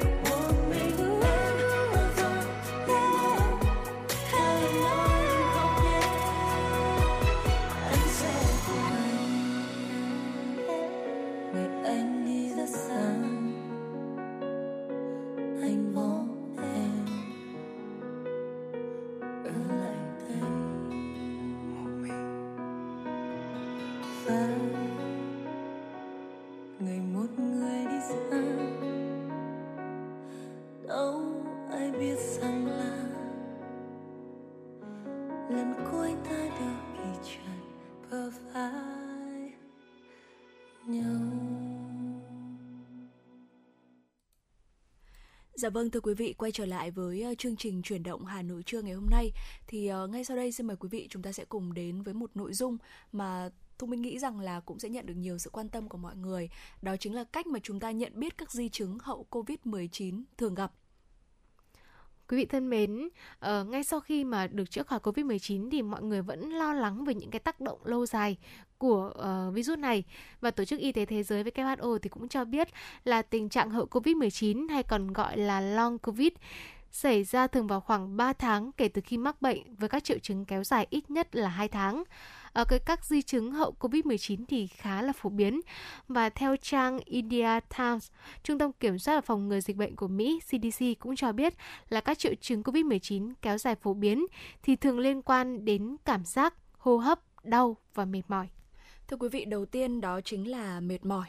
Thì ờ, WHO cho biết là mệt mỏi là một trong những vấn đề được báo cáo thường xuyên nhất ở bệnh nhân sau COVID-19. Và trong trường hợp này thì một người sẽ cảm thấy là mệt mỏi mà không cần hoạt động uh, thể chất nhiều, mệt mỏi thì thường liên quan tới tình trạng là khó chịu sau khi gắng sức này, có nghĩa là các cái triệu chứng trầm trọng hơn sau khi mà chúng ta hoạt động thể chất hoặc là tinh thần. Và khi cơ thể của bạn cảm thấy là hoàn toàn uể oải ngay cả sau hoạt động thể chất hoặc tinh thần nhẹ nhàng thì chúng ta cũng nên biết rằng đây là triệu chứng COVID-19 kéo dài và cần phải tìm kiếm sự hỗ trợ y tế. Và quý vị thân mến, một uh, điều nữa đó là tôi cũng nghe bạn của tôi cũng đang phàn nàn đó là rối loạn chức năng nhận thức. Uh, triệu, một triệu chứng phổ biến được các nhà khoa học rộng rãi nghiên cứu là rối loạn chức năng nhận thức hay còn gọi là sương mù não. Đây là lúc bạn cảm thấy uể oải và mờ tịt trong khi cố gắng suy nghĩ về điều gì đó những cái thách thức về nhận thức có thể khó đối phó vì nó sẽ ảnh hưởng rất lớn đến hoạt động hàng ngày và người bệnh dễ gặp phải trường hợp này thường xuyên và thậm chí là đôi khi khó trở lại được trạng thái bình thường. Tôi cũng nghe một vài người bạn của tôi sau khi mắc Covid-19 có nói với tôi rằng là bạn ấy cảm thấy rằng là dạo này hay bị quên và đôi khi ừ. là không tập trung mà trong lúc làm việc hay suy nghĩ và mình ừ. cảm giác lúc nào cũng cứ bị mệt mỏi và có một cái gì đấy nó không thoải mái và có thể thấy rằng là những cái di chứng hậu Covid-19 thì ảnh hưởng khá lớn đến sức khỏe của mình. Dạ vâng ạ. À, tiếp theo thì Thu Minh nghĩ rằng là có những cái triệu chứng liên quan về hô hấp. Các triệu chứng về hô hấp thì sẽ bao gồm ờ, khó thở này, đau ngực kéo dài, thở ồn ào, tắc nghẽn đường hô hấp và một số vấn đề về hô hấp có thể ảnh hưởng đến hoạt động bình thường của cơ thể. Ở các vấn đề về hô hấp thì thường là không kéo dài quá lâu. Vì vậy nếu như mà chúng vẫn tồn tại trong thời gian dài thì đây là lúc mà chúng ta nên đi kiểm tra chi tiết Ngoài ra thì các vấn đề về hô hấp thường xuyên sẽ cản trở giấc ngủ. Do đó nếu như mà chúng ta không ngủ đủ giấc mà không có bất kỳ một tình trạng y tế nào khác thì hãy hỏi ý kiến của bác sĩ sớm quý vị nhé. Một uh, lưu ý nữa với những ai chúng ta đã từng bị Covid-19 hoặc là đang trong cái thời điểm mà mình đang bị, đó là đau toàn thân sau hậu Covid. Ờ, đau dây thần kinh và cơ cũng là một trong những triệu chứng phổ biến của Covid-19 kéo dài. Người bệnh sau khi hồi phục Covid-19 không nên coi thường sự xuất hiện liên tục của những cơn đau ở các cơ, cũng như là coi đó là dấu hiệu bình thường. Nếu như bạn không có bất kỳ tiền sử nào với các biến chứng y tế liên quan đến đau cơ thì đây chắc chắn là biến chứng của người bệnh sau khi hồi phục Covid-19. À, vì vậy nên là quý vị chúng ta không nên bỏ qua và hãy tham khảo ý kiến của các chuyên gia. Dạ vâng ạ. Vậy thì yếu tố nào khiến chúng ta dễ gặp hậu ờ, di chứng hậu COVID-19? Theo Hiệp hội Tim mạch Anh thì các nhà nghiên cứu từ bệnh viện Đại học Zurich, Thụy Sĩ đã phân tích dữ liệu từ ứng dụng nghiên cứu triệu chứng COVID-19 để tìm ra là ai sẽ có nguy cơ gặp phải di chứng hậu COVID-19 nhất và kết quả cho thấy là những người lớn tuổi, phụ nữ và người bị nhiễm trùng nặng hơn với 5 triệu chứng trở lên trong tuần đầu tiên mắc COVID-19 thì sẽ có nhiều khả năng là gặp di chứng kéo dài. Các nhà nghiên cứu cũng phát hiện ra là COVID-19 kéo dài ảnh hưởng tới khoảng 1 trên 10 người từ độ tuổi 18 cho đến 49 tuổi, 1 phần 5 người trên uh, uh, 70 tuổi và họ nhận thấy là người bị hen suyễn cũng có nhiều khả năng là sẽ bị ờ, phát triển thành ờ, COVID-19 kéo dài. Ngoài ra thì nghiên cứu cũng phát hiện những người có mức độ thấp của một số kháng thể ờ, đó là IgM và IgG3 trong máu thì có thể có nhiều khả năng gặp lại di chứng hậu Covid. Trong khi đó thì theo chuyên trang India Times, nghiên cứu được công bố trên tạp chí Cell cho thấy rằng là một số yếu tố có thể làm tăng cái nguy cơ phát triển các triệu chứng Covid-19 kéo dài. Thứ nhất là tài lượng virus ừ. à, tức là cái số lượng virus có trong máu của người bị nhiễm bệnh dạ. à, những người có tài lượng virus cao thì sẽ có cái khả năng phát triển bệnh nặng và gặp di chứng cũng cao hơn à, tài lượng virus cao cũng có nghĩa là người bệnh có nhiều khả năng sẽ truyền virus cho những người khác xung quanh mình À, thứ hai đó chính là sự hiện diện của một số tự kháng thể. Tự kháng thể là kháng thể được tạo ra để chống lại các chất do chính cơ thể của một người hình thành. Các tự kháng thể này thì có thể phá hủy ngay lập tức tế bào có chứa chất trong đó hoặc là khiến tế bào bạch cầu khác tiêu diệt chúng dễ dàng hơn. Và theo nghiên cứu thì các tự kháng thể uh, tự tấn công có thể dẫn đến nhiễm trùng nặng và thậm chí là làm tăng nguy cơ mắc COVID-19 kéo dài. Uh, yếu tố thứ ba đấy là sự kích hoạt lại của virus uh, Ờ, uh, Epstein-Barr uh, ờ, virus herpes herpes này thì có thì có thể là gây sốt sốt tuyến và các triệu chứng của bệnh nhiễm virus này thì khá giống với di chứng sau COVID-19. Những bệnh nhân nhiễm virus Epstein-Barr thì khi còn trẻ dễ bị tái mắc do nhiễm COVID-19 do nhiễm COVID-19 và các nhà nghiên cứu nhận thấy là nhiễm trùng thì có thể dẫn đến sự kích hoạt lại virus này dẫn đến các triệu chứng COVID-19 kéo dài nghiêm trọng. Ngoài ra thì ờ, người mắc bệnh tiểu đường type 2 cũng có nguy cơ gặp di chứng hậu Covid-19. Ờ, đây là tình trạng mãn tính không thể điều trị được và chỉ có thể được kiểm soát bằng cách thay đổi lối sống và dùng thuốc đúng giờ. Ờ, lượng đường trong máu cao không được kiểm soát và điều trị thì có thể gây ra các tình trạng sức khỏe khác và ảnh hưởng nhiều đến cơ quan như là thận, gan, tim và thần kinh. Mắc bệnh tiểu đường trong thời gian dài thì cũng có thể làm giảm hệ thống phản ứng miễn dịch của người bệnh và những yếu tố này làm cho người bệnh tiểu đường dễ bị Covid-19 kéo dài và nghiêm trọng hơn. Ờ, mong rằng là với những cái uh, chia sẻ vừa rồi của Thu Minh Bảo Trâm thì có thể giúp quý vị là chúng ta cũng uh, có thể là xem coi là bản thân mình hiện tại thì có đang mắc phải những căn bệnh nào hay không cũng như là lưu ý nhiều hơn đến những cái biểu hiện của uh, di chứng hậu covid để có thể bảo vệ sức khỏe của bản thân mình. Dạ vâng ạ. Và tôi mình nghĩ rằng là hiện tại thì chúng ta thấy là số ca mắc uh, ở thủ đô Hà Nội của chúng ta đang có số ca mắc khá là cao đúng không ạ? Và tôi nghĩ rằng là bản thân của mỗi người thì chúng ta nên uh, nâng cao ý thức hơn nữa trong việc giữ gìn sức khỏe của mình và à, đặc biệt là bây giờ thì mọi người không chỉ lo lắng về ờ, uh, Covid-19 mà còn lo lắng hơn về những cái uh, triệu chứng kéo dài sau đấy nữa của Covid-19 giống như vừa rồi Thu Minh và Bảo Trâm cũng đã có chia sẻ cho quý vị và mong rằng là quý vị sẽ lưu ý hơn đối với những vấn đề này. Còn uh, ngay sau đây thì uh, trước khi chúng ta cùng đến với khung giờ thứ hai của chương trình chuyển động Hà Nội trưa ngày hôm nay, xin mời quý vị chúng ta hãy cùng thư giãn với một giai điệu âm nhạc.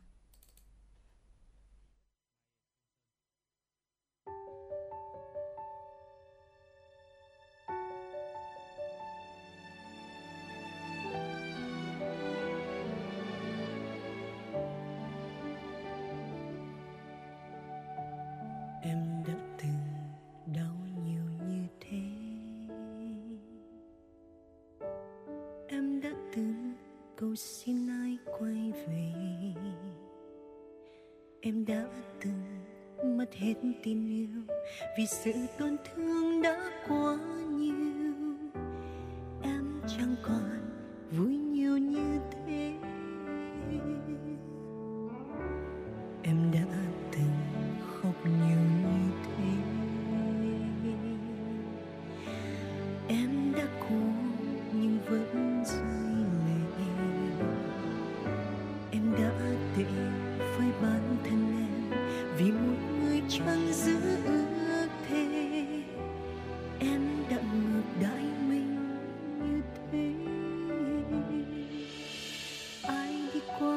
Qua đậm sâu mà không đến đâu.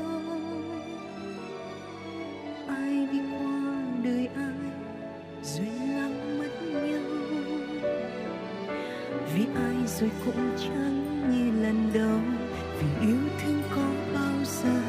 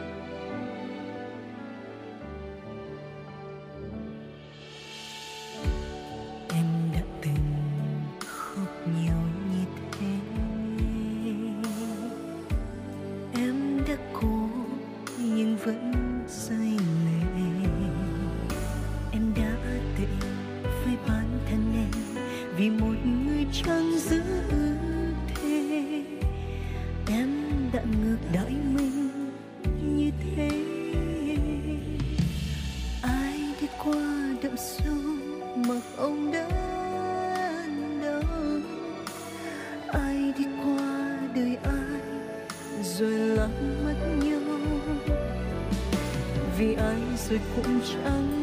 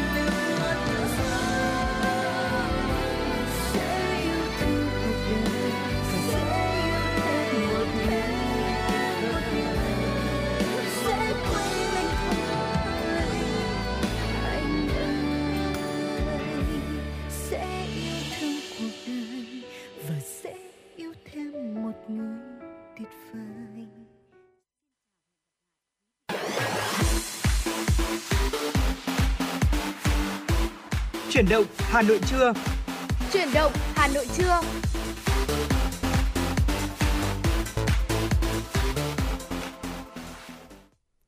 Quý vị thân mến, quay trở lại với khung giờ của chuyển động Hà Nội trong buổi trưa ngày hôm nay.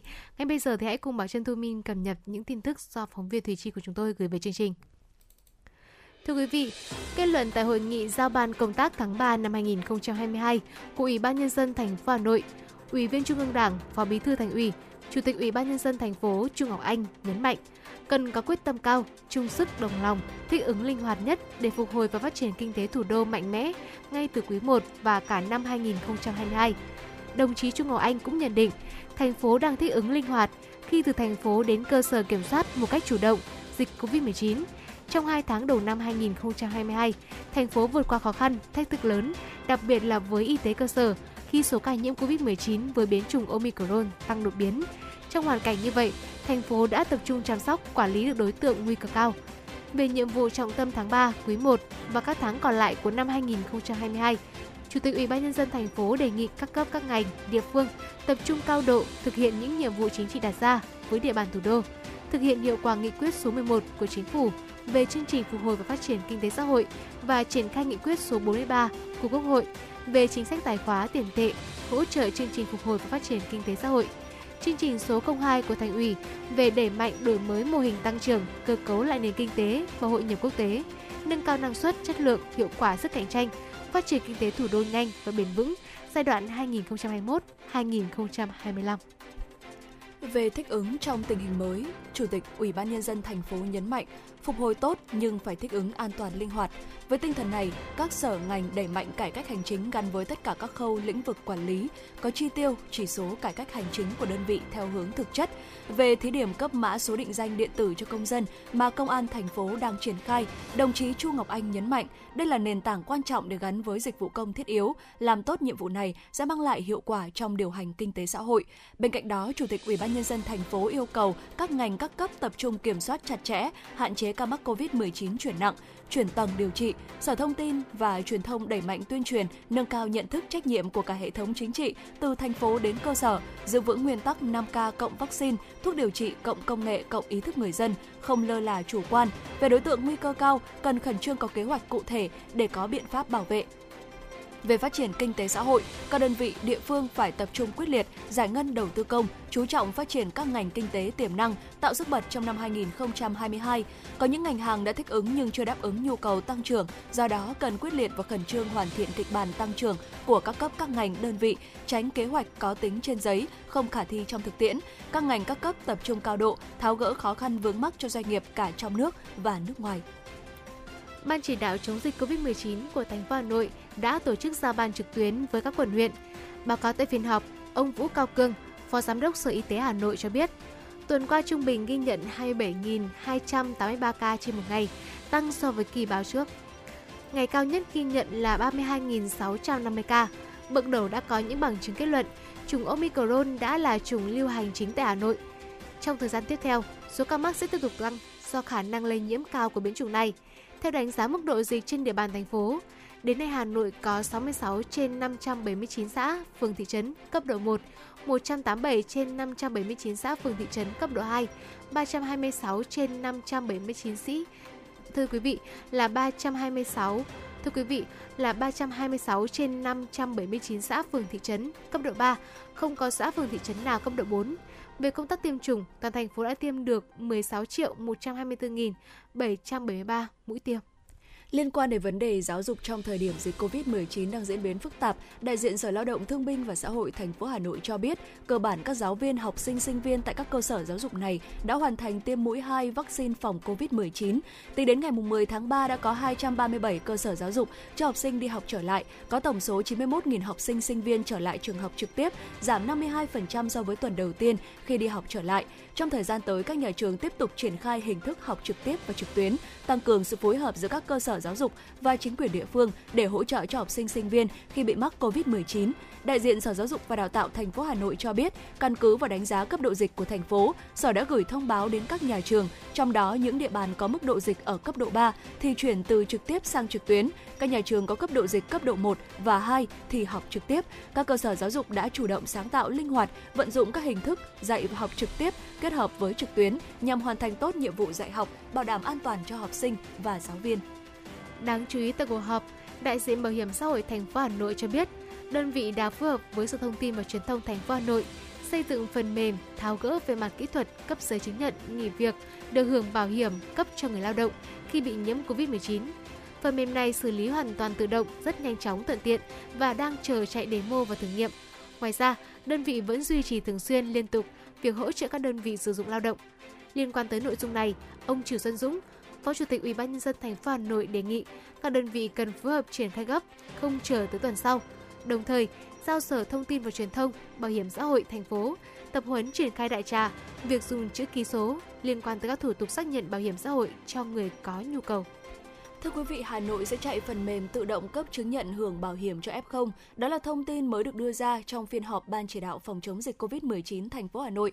Phó Chủ tịch Ủy ban nhân dân thành phố Hà Nội Trử Xuân Dũng cho biết, tuần qua số ca mắc COVID-19 trên địa bàn thành phố vẫn ở mức cao, trong đó ghi nhận các trường hợp nhiễm biến thể Omicron trong cộng đồng. Mặc dù số ca mắc COVID-19 cao thế nhưng số bệnh nhân thể nặng đang điều trị tại tầng 2, tầng 3 lại giảm. Bên cạnh đó, ông Trử Xuân Dũng nhấn mạnh, tình hình dịch vẫn diễn biến hết sức phức tạp, vì thế phải thực hiện nghiêm các chỉ đạo của Trung ương, thành phố và thông điệp 5K một cách triệt để. Trong đó các địa phương đề cao ý thức của người dân trong công tác phòng chống dịch cũng như điều trị khi mắc Covid-19. Phó Chủ tịch Ủy ban nhân dân thành phố Hà Nội yêu cầu các đơn vị phối hợp triển khai gấp phần mềm, không chờ đến tuần sau. Đây sẽ là phần mềm xử lý hoàn toàn tự động, nhanh chóng thuận tiện và đang chờ chạy thử nghiệm. Dạ vâng thưa quý vị, vừa rồi là những ờ, tin tức mà chúng tôi cập nhật. Sẽ còn rất là nhiều những tin tức khác sẽ được phóng viên của chương trình cập nhật và gửi tới cho chương trình của chúng ta ngày hôm nay. Còn ngay sau đây xin mời quý vị chúng ta hãy cùng thư giãn với một giai điệu âm nhạc ca khúc Mùa ly bỏ lại với sự thể hiện của ca sĩ Thái Đình.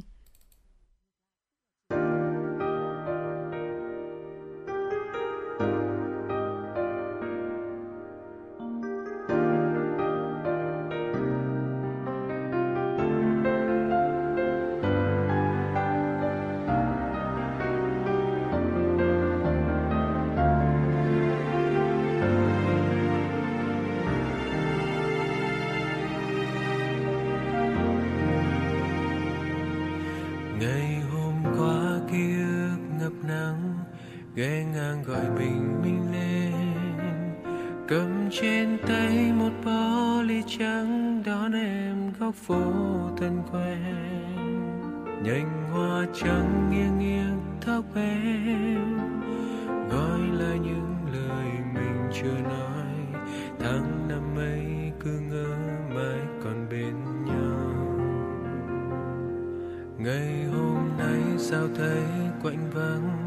Giữa bao lời buồn không tên nghẹn ngào buông một bó ly trắng mình anh giữa phố hẹn.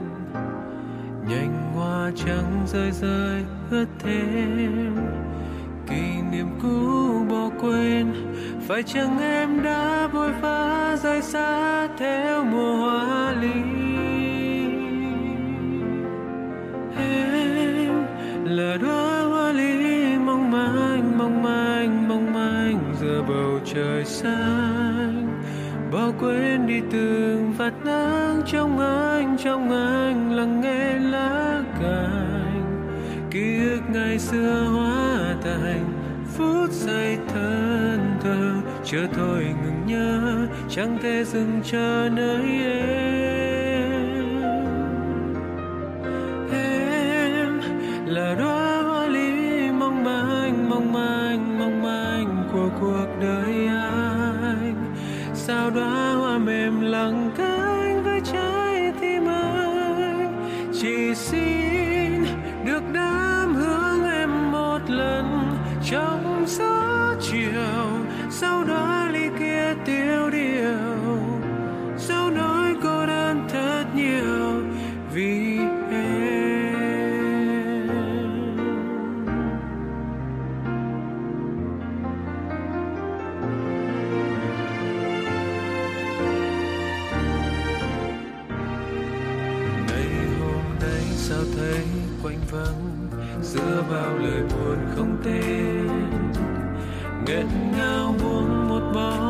Trắng mình anh giữa phố hè. Nhành hoa trắng rơi rơi ướt thêm kỷ niệm cũ bỏ quên, phải chăng em đã vội vã rời xa?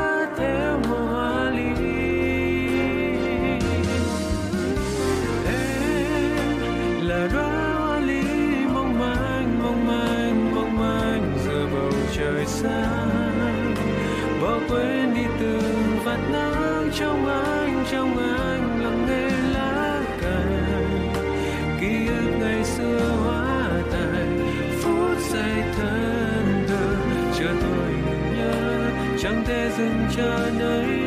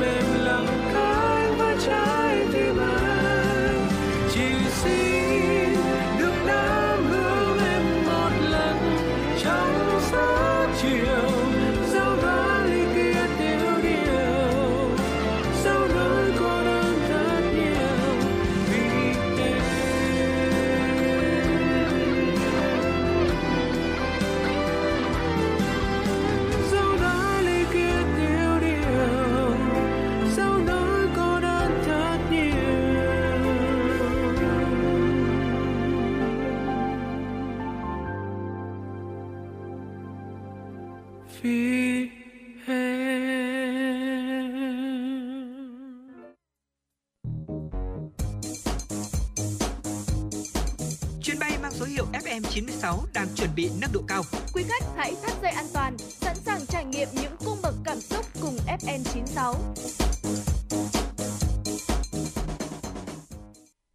Dạ vâng thưa quý vị và các bạn quay trở lại với à, chương trình truyền động Hà Nội trưa ngày hôm nay.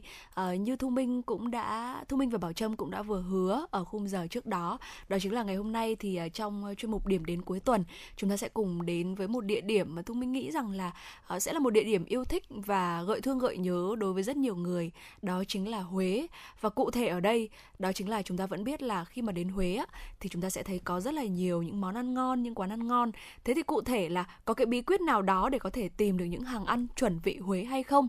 Thì ngày hôm nay uh, Thu Minh cũng à, đã sưu tầm được à, một bài viết đó là những chia sẻ của một người con xứ Huế đó là bạn Nguyễn Thị Ngọc Trân hiện tại đang sống ở Huế và bạn ấy là người bản địa thì Thu Minh tin rằng là sẽ có những cái phần chia sẻ sẽ có những cái gợi ý mà Thu Minh nghĩ rằng là rất là thú vị mà chúng ta uh, có thể là đã bỏ qua khi mà chúng ta đến với Huế và với những cái gợi ý này thì Thu Minh tin rằng là sẽ giúp cho trải nghiệm của chúng ta khi đến với Huế nó được thật hơn và chúng ta sẽ cảm nhận được nhiều nhất có thể những cái hương vị và chuẩn nhất có thể được uh, những cái uh, phong cách này cũng như là uh, rất là nhiều những cái hương vị đặc trưng trong những món ăn ở Huế.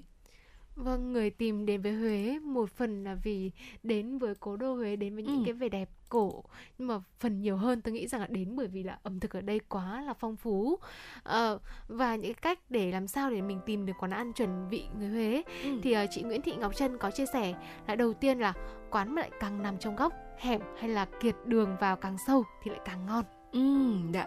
Tụi mình thấy rằng là không chỉ ở Huế nhưng mà thậm chí là ở Hà Nội của chúng ta đúng không ạ? Hay là ở bất kỳ đâu. đâu. Vâng, thì cũng có những cái tips này khi mà được gợi ý đấy là cái quán mà nó càng nằm ở trong góc á, càng khó tìm thì lại càng thấy là nó ngon chắc là có lẽ một phần là do là uh, cái đường đến với uh, những cái quán ngon đó hay là giống như cái việc là cái con đường mà đến với tình yêu á cũng giống như là vâng vâng ạ đó thì nó lại uh, uh, khiến cho cái trải nghiệm của chúng ta trở nên đặc sắc hơn?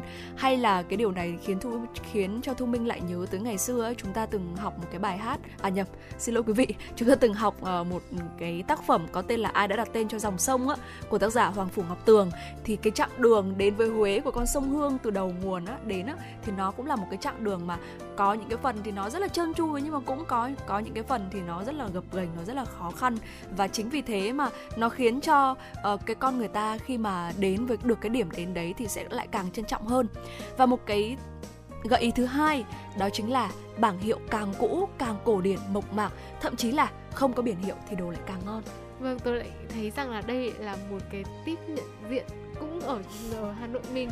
Cứ thấy cái quán nào mà biển trông cũng một tí ừ. mình chỉ cần xào vào thôi đảm bảo đồ ăn ngon mà uh, mình sẽ được thưởng tức là tôi ngồi trong quán mà cảm giác như cách bài trí trong quán ấy tất cả giống giống như mang mình trở lại những cái thập niên trước để có thể trải nghiệm ừ. được món ăn một cách uh, trọn vẹn nhất đơn giản nhất uh, một cái tip tiếp theo mà Ngọc Trân có chia sẻ đó là hãy tìm những cái tên quán nào bắt đầu bằng uh, những từ như là mụ này, mẹ này, o, bé thì hầu hết đầu bếp sẽ là người Huế gốc ừ, và các dạ. món ăn ở đây thì là cực cực kỳ chuẩn vị. Ừ. À, và gợi ý tiếp theo đó chính là quán phục vụ khách ở trên ghế đầu ngồi bệt hoặc là ghế càng xấu càng đơn giản thì đồ ăn của quán lại càng ngon và càng chất lượng. Ồ, một ừ, tip nữa mà tôi cũng thấy là cũng khá là đúng đó là uh, quán lục sụp ừ. dợp lá mái che bạt ni lông thậm chí là không che gì và trang trí theo phong cách này thì uh, tùy ý ngon hơn các quán hàng là sang xịn mịn vừa nãy giờ thì có thể thấy là những cái tips mà bảo cho và thu minh chia sẻ đến quý vị uh, nhìn qua là thấy một cái sự đơn sơ nhưng mà đến rồi đến lúc mình thưởng thức đồ ăn thì biết rằng là uh, sẽ có cái sự ừ. ngon phát ra từ cái sự đơn giản ở đấy sự tinh tế ạ. Ờ, vậy thì tiếp tiếp theo sẽ là gì đây minh ơi? Ừ, tiếp theo đó chính là đồ ăn thì được người bán đựng trong gánh này thúng này mủng này hoặc là thau. Đó và một cái điều nữa khá là hay khá là thú vị đấy chính là người càng già bán thì lại càng ngon. Oh. dạ. Tôi thấy rằng là cái tips này cũng áp dụng được tại thành ở Hà Nội Minh ơi bởi vì họ có một cái quá trình của họ làm lâu đời đúng không ạ? Và cái gì mà càng lâu thì lại càng có nhiều kinh nghiệm và từ đấy thì họ hiểu được cái gu ăn uống của mọi người hơn và sẽ biết là ăn ăn như thế nào mới ngon. Và bên cạnh đấy thì còn có những quán vỉa hè này hay là ngồi lề đường hoặc là không cần ngồi thì mới đúng là phong cách Huế. Đó là chia sẻ của bạn Nguyễn Nguyễn Ngọc Trân và cách trung tâm thành phố bán kính từ 3 đến 7 km là khu vực sẽ tập trung nhiều quán giá nhất. Nên là quý vị khi mà chúng ta đến với Huế thì cũng hãy lưu ý uh, mình ờ, nếu như muốn ăn ngon mà mình cứ tìm vòng vòng vòng xung quanh trung tâm thành phố thì rất là khó để tìm được một quán ăn ngon đúng chuẩn vị Huế. Thì vậy nên quý vị lưu ý nha uh, bán kính cách khoảng 3 đến 7 km thì là những cái khu vực mà tập trung nhiều quán xá nhất. Uh, bên cạnh đó thì là uh, một cái lưu ý là người Huế ăn cay nên là nếu không ăn được cay hãy nhớ nói là gì ơi con không ăn cay được đâu với người bán hàng. Nếu không thì mọi người sẽ nêm nếm theo thói quen của ừ. quán cũng như là cái đặc trưng của quán như của quán đó thì bạn sẽ gặp phải cái tình trạng là cơm chăn nước mắt bởi vì là quá cay rồi. Và hãy nhớ một điều quan trọng là phải hỏi giá trước khi ăn. Ừ, thì mình nghĩ là ở đâu cũng như thế này thôi. Và thu minh có một uh, có nghe được một cái chia sẻ của một người bạn của thu minh uh, ờ, cũng là người miền bắc. Và khi mà đi huế về á thì bạn ấy có cảm nhận là uh, đồ ăn ở huế thì bạn ấy cảm thấy khá là hợp vị. Bởi vì là đồ ăn ở trong này thì uh, nó giống như là một cái vị cay đấy đấy cùng với cả rất là nhiều những vị khác mà nó tạo ra được một cái sự đậm đà. Và tôi nghĩ rằng là cái sự đậm đà trong những món ăn Huế này thì sẽ hợp khẩu vị với khá là nhiều người ở miền Bắc ví dụ như là ở thành phố Hải Phòng. Đó. À, thì đó thì là mọi người uh, cũng ăn khá là đậm đà thì tôi nghĩ rằng là sẽ tùy thuộc vào từng địa phương. Và tất nhiên là cũng sẽ tùy thuộc vào từng cái thói quen ăn của mọi của mọi người nữa. Và các bạn cũng hãy nhớ cái lời mà vừa rồi bạn Nguyễn Thị Ngọc Trân có chia sẻ đó chính là nếu như mà không ăn được cay hoặc là chúng ta cần uh, nêm nếm một cái gì đấy mà có thể uh, nhờ người ta được nhờ người bán hàng uh, ra giảm thêm được thì uh, chúng ta hãy lưu ý vấn đề này quý vị nhé Vâng, vừa rồi khi mà Thu Minh kể ngay về người bạn Bảo Trâm cũng đoán rằng là bạn của Thu Minh là ở Hải Phòng ừ. Vì đợi Bảo Trâm về Hải Phòng thì đến ăn ở một quán bún cá rất nổi tiếng trên đường Lạch Chay ừ. Và Bảo Trâm cũng nhớ là mọi người dặn là uh, người Hải Phòng ăn rất là cay là phải nhớ là ra giảm gia vị lại. Thì lúc mà mình ờ, đến mình gọi đồ thì cũng bảo là giảm cay và giảm luôn cả độ mặn cho mình nữa. Ừ, thì sau này thưởng thức rất là tuyệt vời luôn. Vì vậy nên là cũng tùy vào khẩu vị của mỗi người để mình làm sao để mình nêm nếm sao cho hợp lý để có được cái trải nghiệm tuyệt vời nhất. Thôi bây giờ mình quay lại người đi Hải Phòng có lẽ chờ một ngày khác thì chúng tôi sẽ dẫn quý vị đến với thành phố hoa phượng đỏ Dạ vâng ạ. À, vậy thì à, đó là một vài những cái lưu ý để chúng ta có thể ăn ngon khi đến Huế. Thế thì biết cách ăn ngon rồi, thế thì ăn gì cho ngon đây? À, theo bạn chân thì sẽ là một thiệt thòi nếu như mà chúng ta bỏ lỡ các món sau này. Bún bò Huế, đó, ừ. cơm hoặc là bún hến, rồi thì ừ. cháo hàu này, cháo hàu này, cháo hến này, bánh canh này, bèo nậm, lọc, xèo, nem lụi bún chả cá, bánh ép vân vân. Và giá của các loại bún á thì sẽ thường từ 30.000 đồng, các loại bánh thì là từ 3 đến 5.000 đồng, cơm cháo thì cũng sẽ ở quanh mức là từ 10 cho đến 30.000 đồng. Có thể nói là một cái giá khá là rẻ đúng không ạ? Vâng, vừa rồi thì Thu Minh cũng liệt kê ra hàng loạt những món ăn mà khiến bụng của tôi bắt đầu réo lên rồi ừ. Và tôi đoán rằng là ừ, bây giờ cũng là 11 giờ 21 thì nhiều quý vị khán giả đang nghe đài chúng ta cũng nghĩ xem là trưa nay mình ăn gì thì biết ừ. đâu là với những cái món Thu Minh vừa giới thiệu thì ờ, mình chưa đến được Huế nhưng mà ở Hà Nội mình cũng có thể tạm thưởng thức để mình dạ. chờ một dịp sau đó mình được đến Huế mình thưởng thức tại chỗ tại nơi chọn vị hơn ờ, và ờ, với những cái loại đồ uống thì sao ạ? Và quý vị có thể thử uh, táo phớ này, nước đậu nành này, chè này, uh, bột lọc heo quay là một món chè mà ở uh, Ngọc Trân cũng có khuyến khích là nếu như mà quý vị ai ừ. chúng ta ai mà đến Huế thì nhất định phải thử vì đây là một thức chè mà chỉ Huế mới ngon thực sự. Uh, giá thì cũng khá là rẻ thôi, 15.000 đồng cho một cốc. Ở nhiều quán về hè, giá thành thì có thể là rẻ hơn.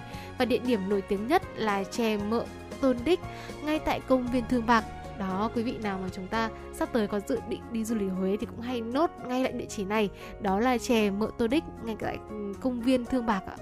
Dạ vâng ạ. Vậy thì à, đó là những món ăn này. Thế thì khi mà đến Huế thì chúng ta có những địa điểm ờ, đi đâu ạ? À, à, có một vài những cái địa điểm nên đến nhất là với những người đến lần đầu bao gồm Đại Nội Lăng Khải Định Lăng Tự Đức làng Hương Trường Quốc học chùa Huyền Không Sơn Thượng Hai chùa Thiên Mụ cầu Trường Tiền này, biển Tân Cảng Dương, Lăng Cô, đèo Hải Vân, Thiền viện Trúc Lâm, Bạch Mã, Phả Tam Giang, vân vân.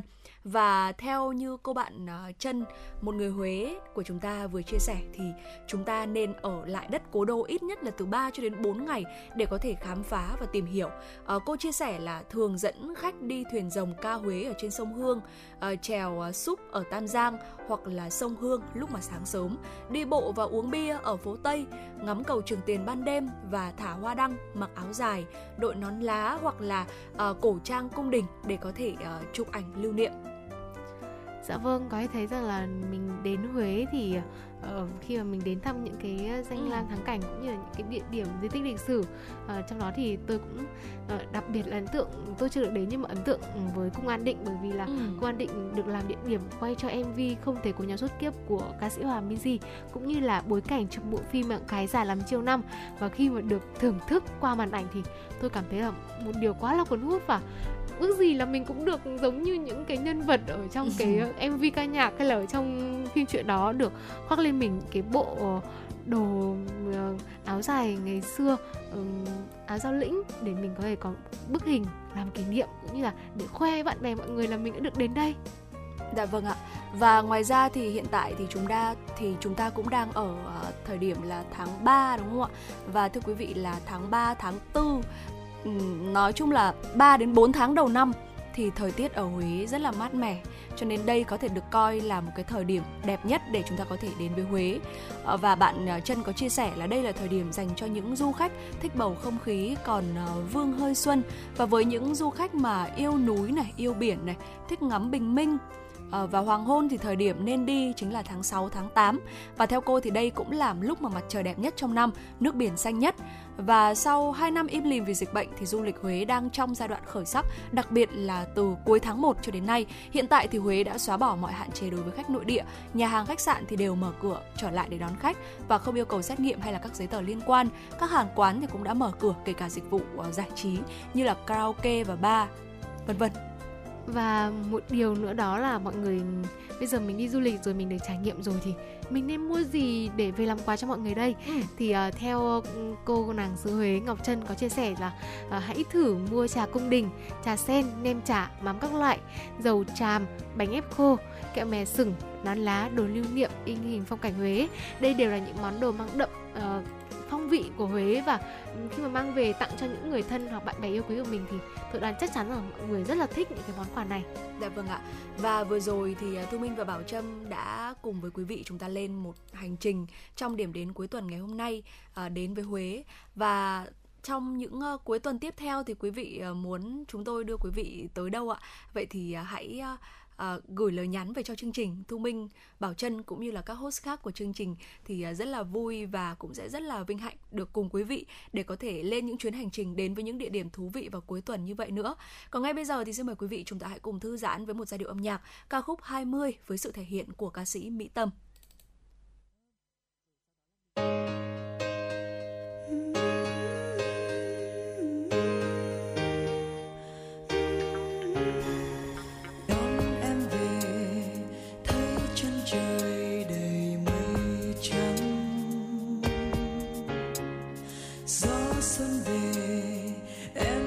em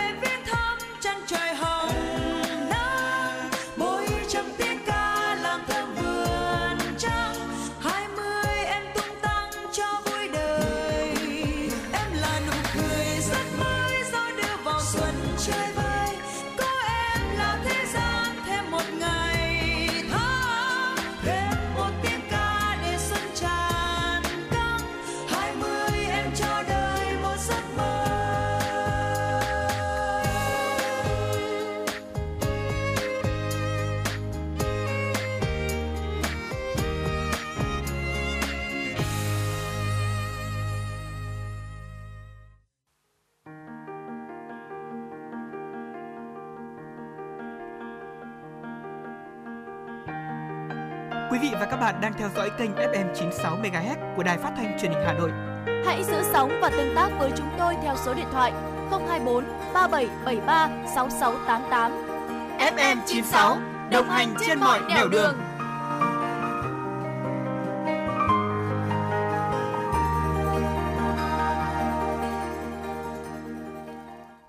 Xin mời quý vị chúng ta cùng đến với những tin tức tiếp theo. Thưa quý vị và các bạn, Ngân hàng Thế giới vừa công bố bản tin cập nhật tình hình kinh tế vĩ mô Việt Nam tháng 3 năm 2022. Theo đó, ghi nhận các hoạt động kinh tế trong nước tiếp tục phục hồi, với chỉ số sản xuất công nghiệp tăng 8,5% so với cùng kỳ năm 2021, đặc biệt là sự cải thiện trong lĩnh vực công nghiệp chế biến chế tạo, bất chấp tình hình số ca mắc COVID-19 tăng đột biến lên đến hơn 100.000 ca mỗi ngày từ nửa cuối tháng 2 vừa qua. Đánh giá về tình hình đầu tư nước ngoài, báo cáo của Ngân hàng Thế giới cũng chỉ ra rằng Vốn FDI đăng ký giảm trong khi vốn FDI thực hiện tiếp tục phục hồi mạnh mẽ. Thưa quý vị, trước tình hình này, các chuyên gia của WKP cũng khuyến nghị do tăng trưởng kinh tế của Hoa Kỳ, Liên minh châu Âu và Trung Quốc, những thị trường xuất khẩu lớn của Việt Nam có thể bị ảnh hưởng nên các cơ quan chức năng cần khuyến khích các nhà sản xuất, các nhà xuất khẩu tìm kiếm thị trường mới và đổi mới sáng tạo sang những sản phẩm mới thông qua các chuỗi giá trị toàn cầu và các hiệp định thương mại tự do FTA hiện đó để có thể nâng cao khả năng chống chịu của xuất khẩu. Giá cả hàng hóa thế giới đã tăng mạnh và còn có thể tiếp tục tăng trong ngắn hạn, do đó cần theo dõi chặt chẽ diễn biến giá trong nước. Tuy nhiên, giảm thuế bảo vệ môi trường không phải là chính sách đúng đắn để hạ nhiệt giá xăng dầu. Diễn biến của nền kinh tế tiếp tục cho thấy khả năng chống chịu và đang phục hồi, nhưng rủi ro đã tăng cao do sự càn quét của các ca nhiễm biến chủng Omicron và cuộc chiến căng thẳng giữa Nga-Ukraine cũng làm gia tăng tính bất định về phục hồi kinh tế toàn cầu, tạo nên những căng thẳng mới đối với chuỗi cung ứng toàn cầu và áp lực lạm phát. Do vậy, WKB cũng khuyến nghị Việt Nam cần tiếp tục triển khai tiêm vaccine tăng cường và ban hành hướng dẫn y tế. Điều này đóng vai trò rất quan trọng trong việc kiểm soát làn sóng Omicron.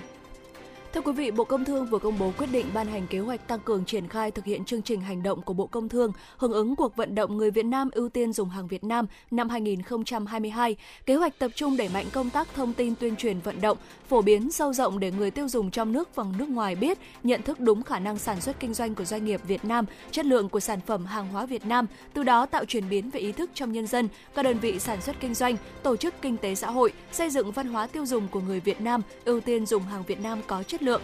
Kế hoạch vận động toàn xã hội hướng đến tinh thần yêu nước và khích lệ tinh thần vươn lên cạnh tranh lành mạnh của doanh nghiệp Việt Nam, qua đó nâng cao vị thế chất lượng, sức cạnh tranh của hàng Việt Nam, hướng tới hàng Việt Nam chinh phục người Việt Nam và tự hào sử dụng hàng Việt Nam.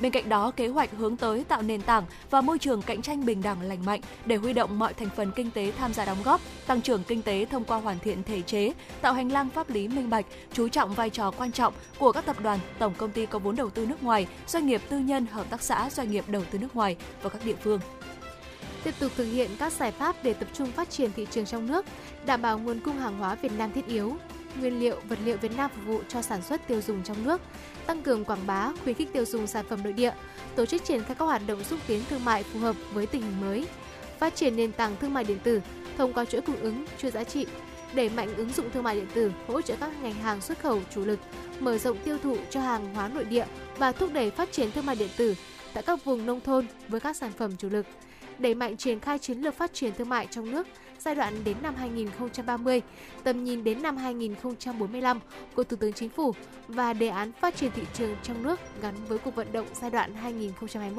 2021-2025 của Thủ tướng Chính phủ, tăng cường kiểm tra, xử lý hàng hóa nhập lậu, hàng giả, hàng xâm phạm quyền sở hữu trí tuệ, hàng hóa không đảm bảo an toàn thực phẩm và các vi phạm trong lĩnh vực thương mại điện tử.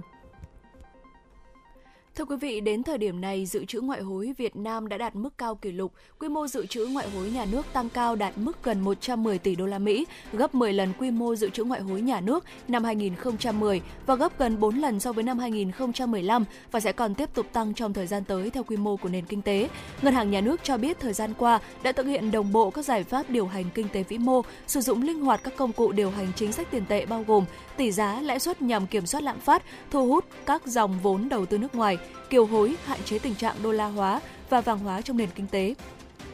Tình hình cung cầu trên thị trường ngoại hối đã được cải thiện, nguồn cung ngoại tệ trên thị trường ngoại hối trong nước từ tình trạng khan hiếm chuyển sang thặng dư, không chỉ đáp ứng đủ cho các nhu cầu nhập khẩu của nền kinh tế mà còn góp phần cải thiện thặng dư cán cân, thanh toán toàn quốc thanh toán quốc tế, bổ sung nguồn ngoại tệ cho dự trữ ngoại hối nhà nước, dự trữ ngoại hối cao giúp củng cố an ninh quốc gia, phòng ngừa những tác động bên ngoài, củng cố niềm tin của nhà đầu tư ở trong và ngoài nước. Ngoài ra dự trữ ngoại hối ở mức cao và cán cân thanh toán thặng dư là những điều kiện thuận lợi hỗ trợ cho ngân hàng nhà nước giữ ổn định tỷ giá. Quý vị thân mến, vừa rồi là những tin tức nóng trong buổi trưa ngày hôm nay do phóng viên Thùy Chi của chúng tôi thực hiện. Còn bây giờ thì xin mời quý vị hãy cùng quay trở lại với không gian âm nhạc. Dạ vâng thưa quý vị, ngay sau đây xin mời quý vị chúng ta hãy cùng lắng nghe một giai điệu âm nhạc ca khúc mang tên Yêu là phải nói với sự thể hiện của ca sĩ Anh Khang.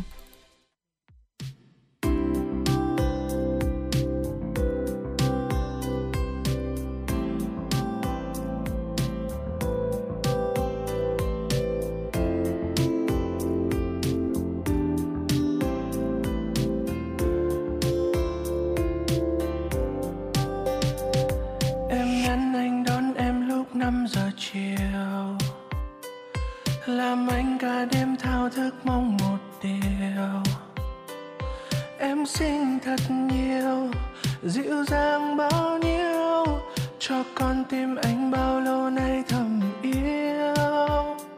Mỗi tối anh vẫn lặng ngắm qua màn hình, nhìn nụ cười đó đẹp xinh để tim lại rung rinh mơ có cuộc tình đẹp thật lung linh, nhưng anh vẫn không dám nói cứ lặng thinh. Vì mong em, vì yêu em, vì thương em. Chỉ dám nhớ, chỉ dám lỡ yêu dại khờ. Biết đâu, nói ra, em sẽ mãi rời xa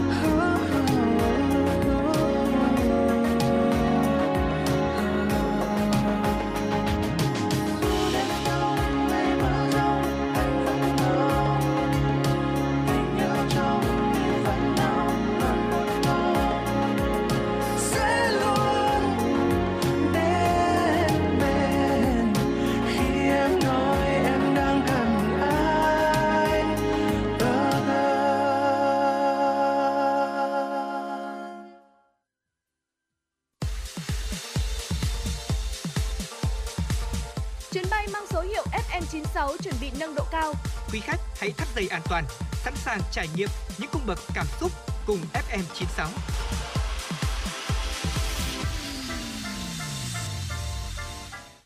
Quý vị thân mến, hy vọng là với ca khúc Yêu là phải nói qua sự thể hiện của anh Khang đã giúp quý vị chúng ta có những cái giây phút thư giãn trong buổi trưa ngày hôm nay. Còn bây giờ hãy cùng chúng tôi quay trở lại cập nhật những tin tức nóng. Thưa quý vị, Phó Chủ tịch Ủy ban nhân dân thành phố Hà Nội Trử Xuân Dũng đã ký văn bản số 715 gửi Sở Giáo dục và Đào tạo về phương án tuyển sinh lớp 10 Trung học phổ thông công lập không chuyên năm học 2022-2023. Nội dung văn bản nêu rõ, Ủy ban nhân dân thành phố nhận được tờ trình số 601 của Sở Giáo dục và Đào tạo về phương án tuyển sinh lớp 10 trung học phổ thông công lập không chuyên năm học 2022-2023 và đồng ý chủ trương theo đề xuất của Sở Giáo dục và Đào tạo. Ủy ban nhân dân thành phố giao Sở Giáo dục và Đào tạo chủ trì phối hợp với các đơn vị liên quan tổ chức triển khai thực hiện đảm bảo đúng theo quy định. Theo tờ trình số 601, phương thức tuyển sinh lớp 10 trung học phổ thông công lập không chuyên năm học 2022-2023 tại Hà Nội là thi tuyển với 3 môn thi độc lập, gồm toán, ngữ văn, ngoại ngữ. Trong số các bài thi nói trên, bài thi môn toán và bài thi môn ngữ văn thi theo hình thức tự luận. Thời gian làm bài là 120 phút trên một bài. Bài thi môn ngoại ngữ thi theo hình thức là trắc nghiệm khách quan. Thời gian làm bài là 60 phút. Đề thi các môn bao gồm các câu hỏi theo yêu cầu chuẩn kiến thức, kỹ năng thuộc chương trình trung học cơ sở hiện hành của Bộ Giáo dục và Đào tạo, chủ yếu nằm trong chương trình lớp 9. Đề thi môn toán ngữ văn đảm bảo 4 cấp độ nhận thức, nhận biết, thông hiểu, vận dụng và vận dụng độ cao. Đề thi môn ngoại ngữ chủ yếu ở cấp độ là nhận biết, thông hiểu và một số câu ở cấp độ vận dụng. Mức độ yêu cầu về chuẩn kiến thức, kỹ năng của đề thi được tinh giảm phù hợp với thời gian, đảm bảo theo đúng hướng dẫn thực hiện điều chỉnh nội dung dạy học theo chỉ đạo của Bộ Giáo dục và Đào tạo. Phó Giám đốc Sở Kế hoạch và Đầu tư Hà Nội Vũ Duy Tấn, Vũ Duy Xin lỗi quý vị, Phó Giám đốc Sở Kế hoạch và Đầu tư Hà Nội Vũ Duy Tuấn đã thông tin về kế hoạch đầu tư xây dựng, tu bổ trường công lập đạt chuẩn quốc gia, nâng cấp hệ thống y tế và nâng cấp tu bổ di tích trên địa bàn giai đoạn 2022-2025.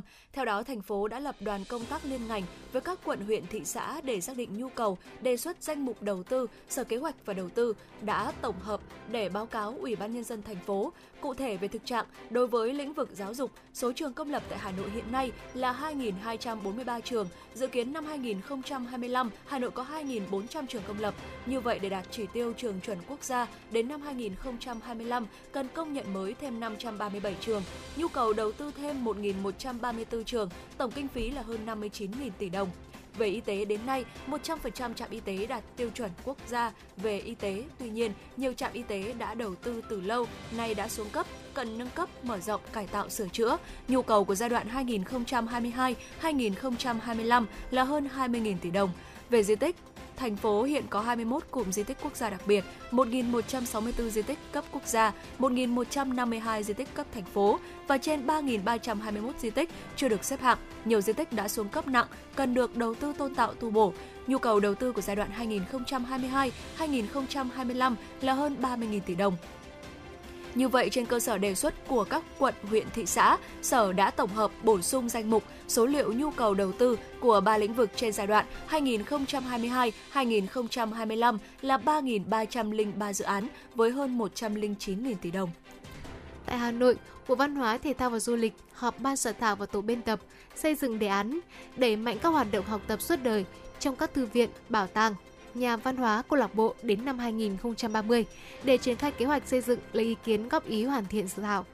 Đề án nhằm đánh giá toàn diện tổng thể kết quả và tác động của đề án, đẩy mạnh các hoạt động học tập suốt đời trong các thư viện, bảo tàng, nhà văn hóa câu lạc bộ giai đoạn 2014-2020.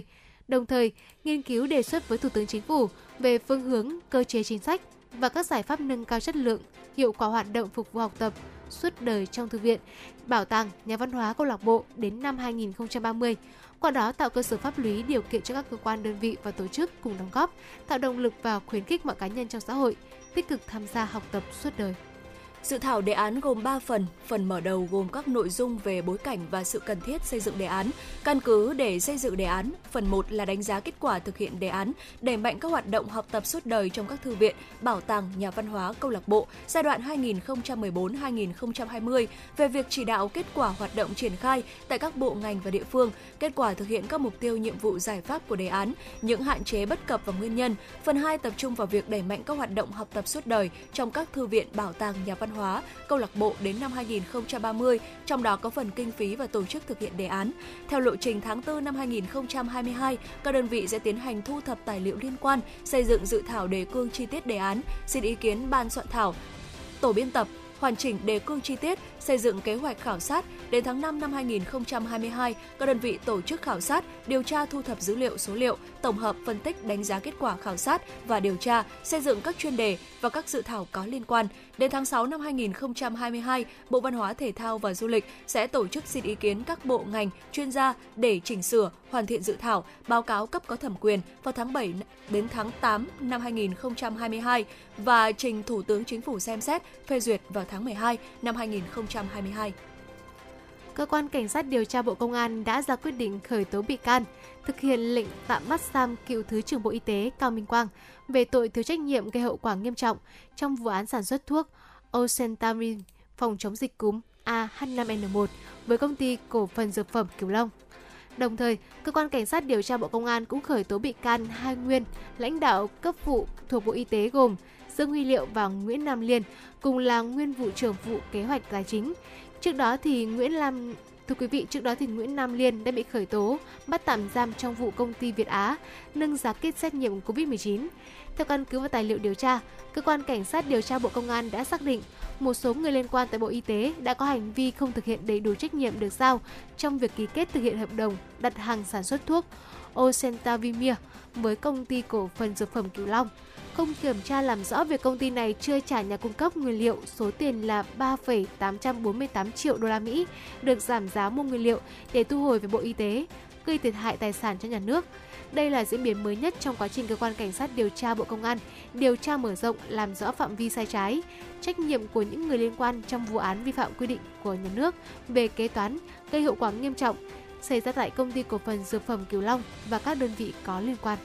Dạ vâng thưa quý vị, vừa rồi là những tin tức có trong chương trình chuyển động ờ, Hà Nội ờ, trưa ngày hôm nay.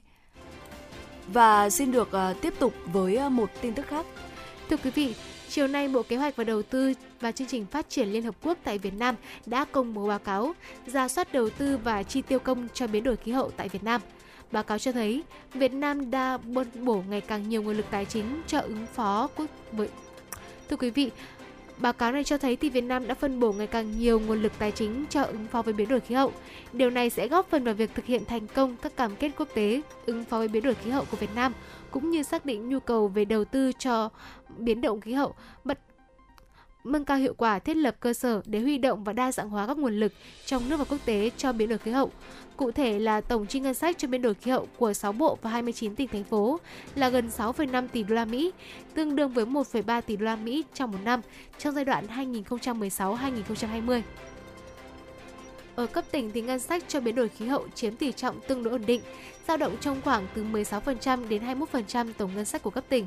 Chi tiêu cho biến đổi khí hậu của các tỉnh thường tập trung chủ yếu vào các can thiệp cụ thể, ví dụ như là lương thực, thực phẩm và nước, nước biển dâng và phát triển rừng. Trong khi phân bổ ngân sách trong nước ổn định thì nguồn vốn ODA có xu hướng gia tăng. Tại hội thảo, các đại biểu đã thảo luận về những thách thức và cơ hội huy động các nguồn lực tài chính mới, các giải pháp phân bổ và chi tiêu ngân sách hiệu quả, giám sát kết quả phân bổ ngân sách cũng như nâng cao hiệu quả đầu tư cho ứng phó với biến đổi khí hậu. Báo Kinh tế và Đô thị phối hợp với Sở Tài nguyên và Môi trường Hà Nội tổ chức lễ phát động cuộc thi viết về bảo vệ môi trường trên địa bàn thành phố Hà Nội lần thứ hai năm 2021 2022. Đây là lần thứ hai cuộc thi viết về bảo vệ môi trường trên địa bàn thành phố Hà Nội được tổ chức với những bài viết ở các thể loại nghiên cứu, phản ánh, ghi chép, phóng sự, phỏng vấn, chân dung nhân vật, long form được gửi gửi đăng ở trên báo in và báo điện tử của báo Kinh tế và Đô thị, các cơ quan báo chí trung ương và Hà Nội. Từ ngày 1 tháng 7 năm 2021 đến ngày 15 tháng 5 năm 2022, cuộc thi nhằm góp phần nâng cao nhận thức, ý thức và lan tỏa tinh thần trách nhiệm của các cấp các ngành, các tổ chức và cá nhân trong công tác bảo vệ môi trường thành phố, qua đó chủ động ứng phó với sự biến đổi khí hậu, nâng cao chất lượng cuộc sống cho người dân và hướng tới sự phát triển bền vững của thủ đô nhằm đạt được các mục tiêu chỉ tiêu mà nghị quyết số 11 của Thành ủy về tăng cường công tác bảo vệ môi trường trên địa bàn thành phố Hà Nội đến năm 2022 và những năm tiếp theo đã đặt ra. Đặc biệt cuộc thi được phát động đúng dịp luật bảo vệ môi trường 2020 có hiệu lực thi hành với rất nhiều điểm mới được kỳ vọng mở ra một giai đoạn mới trong quản lý, xử lý các vấn đề về môi trường. Vì vậy, cuộc thi cũng là dịp để tuyên truyền sâu rộng các quy định của luật vào cuộc sống, nâng cao chất lượng sống cho người dân thủ đô. Thưa quý vị, vừa rồi là những ờ, tin tức có trong buổi trưa ngày hôm nay. Ngay sau đây xin mời quý vị chúng ta sẽ cùng đến với ờ, một chuyên mục tiếp theo, ờ, một chuyên mục rất là thú vị trong buổi chiều cuối tuần như thế này, đó chính là sách hay cho bạn.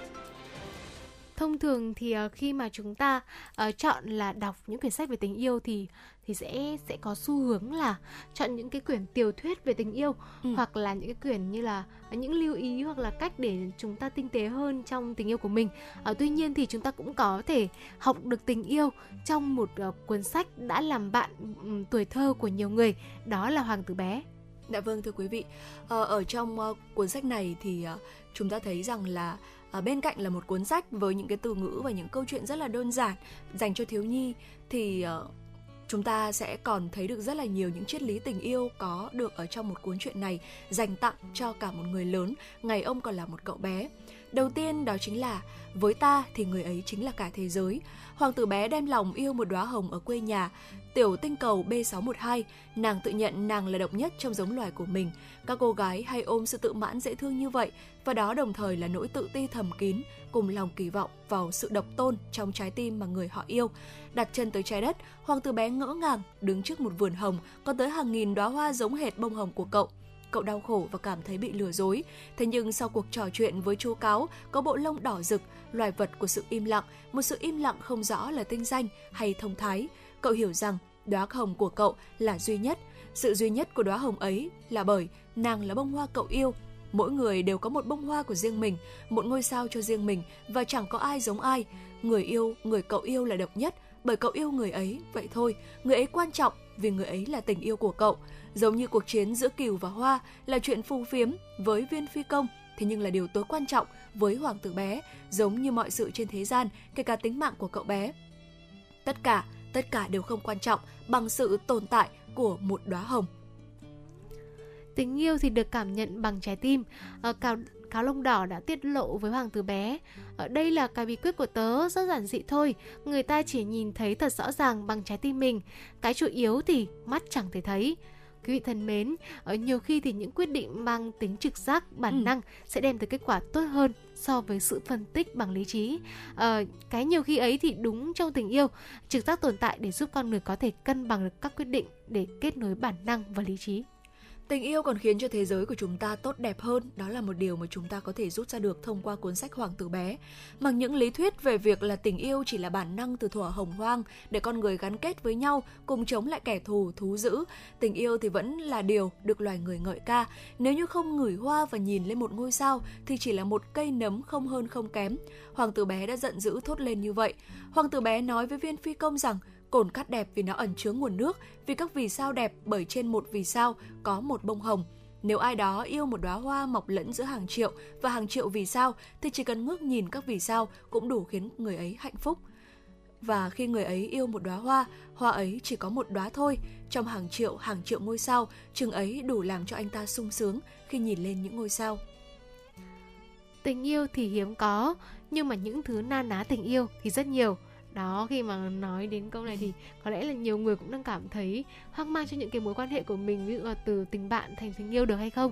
Thì hãy cùng xem là trong cuốn sách hoàng tử bé này sẽ tiết lộ ra điều gì nhá.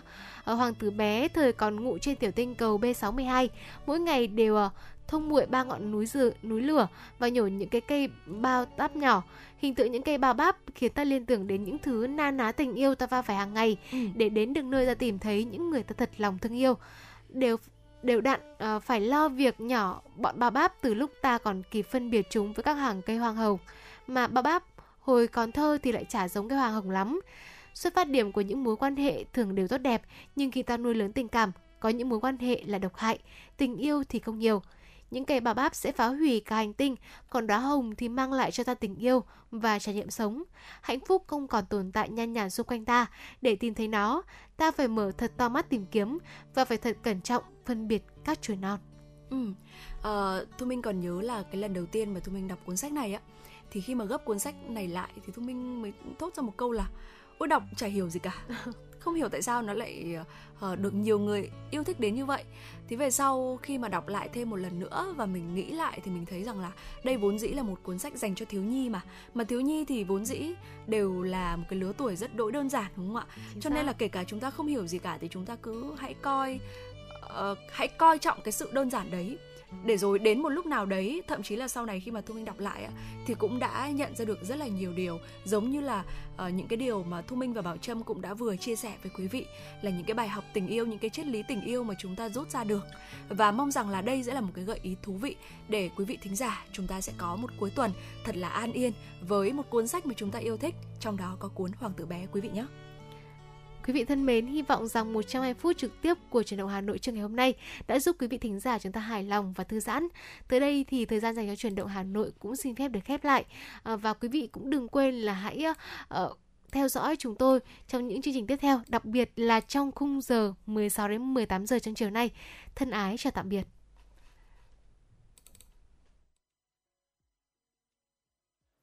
Thank you.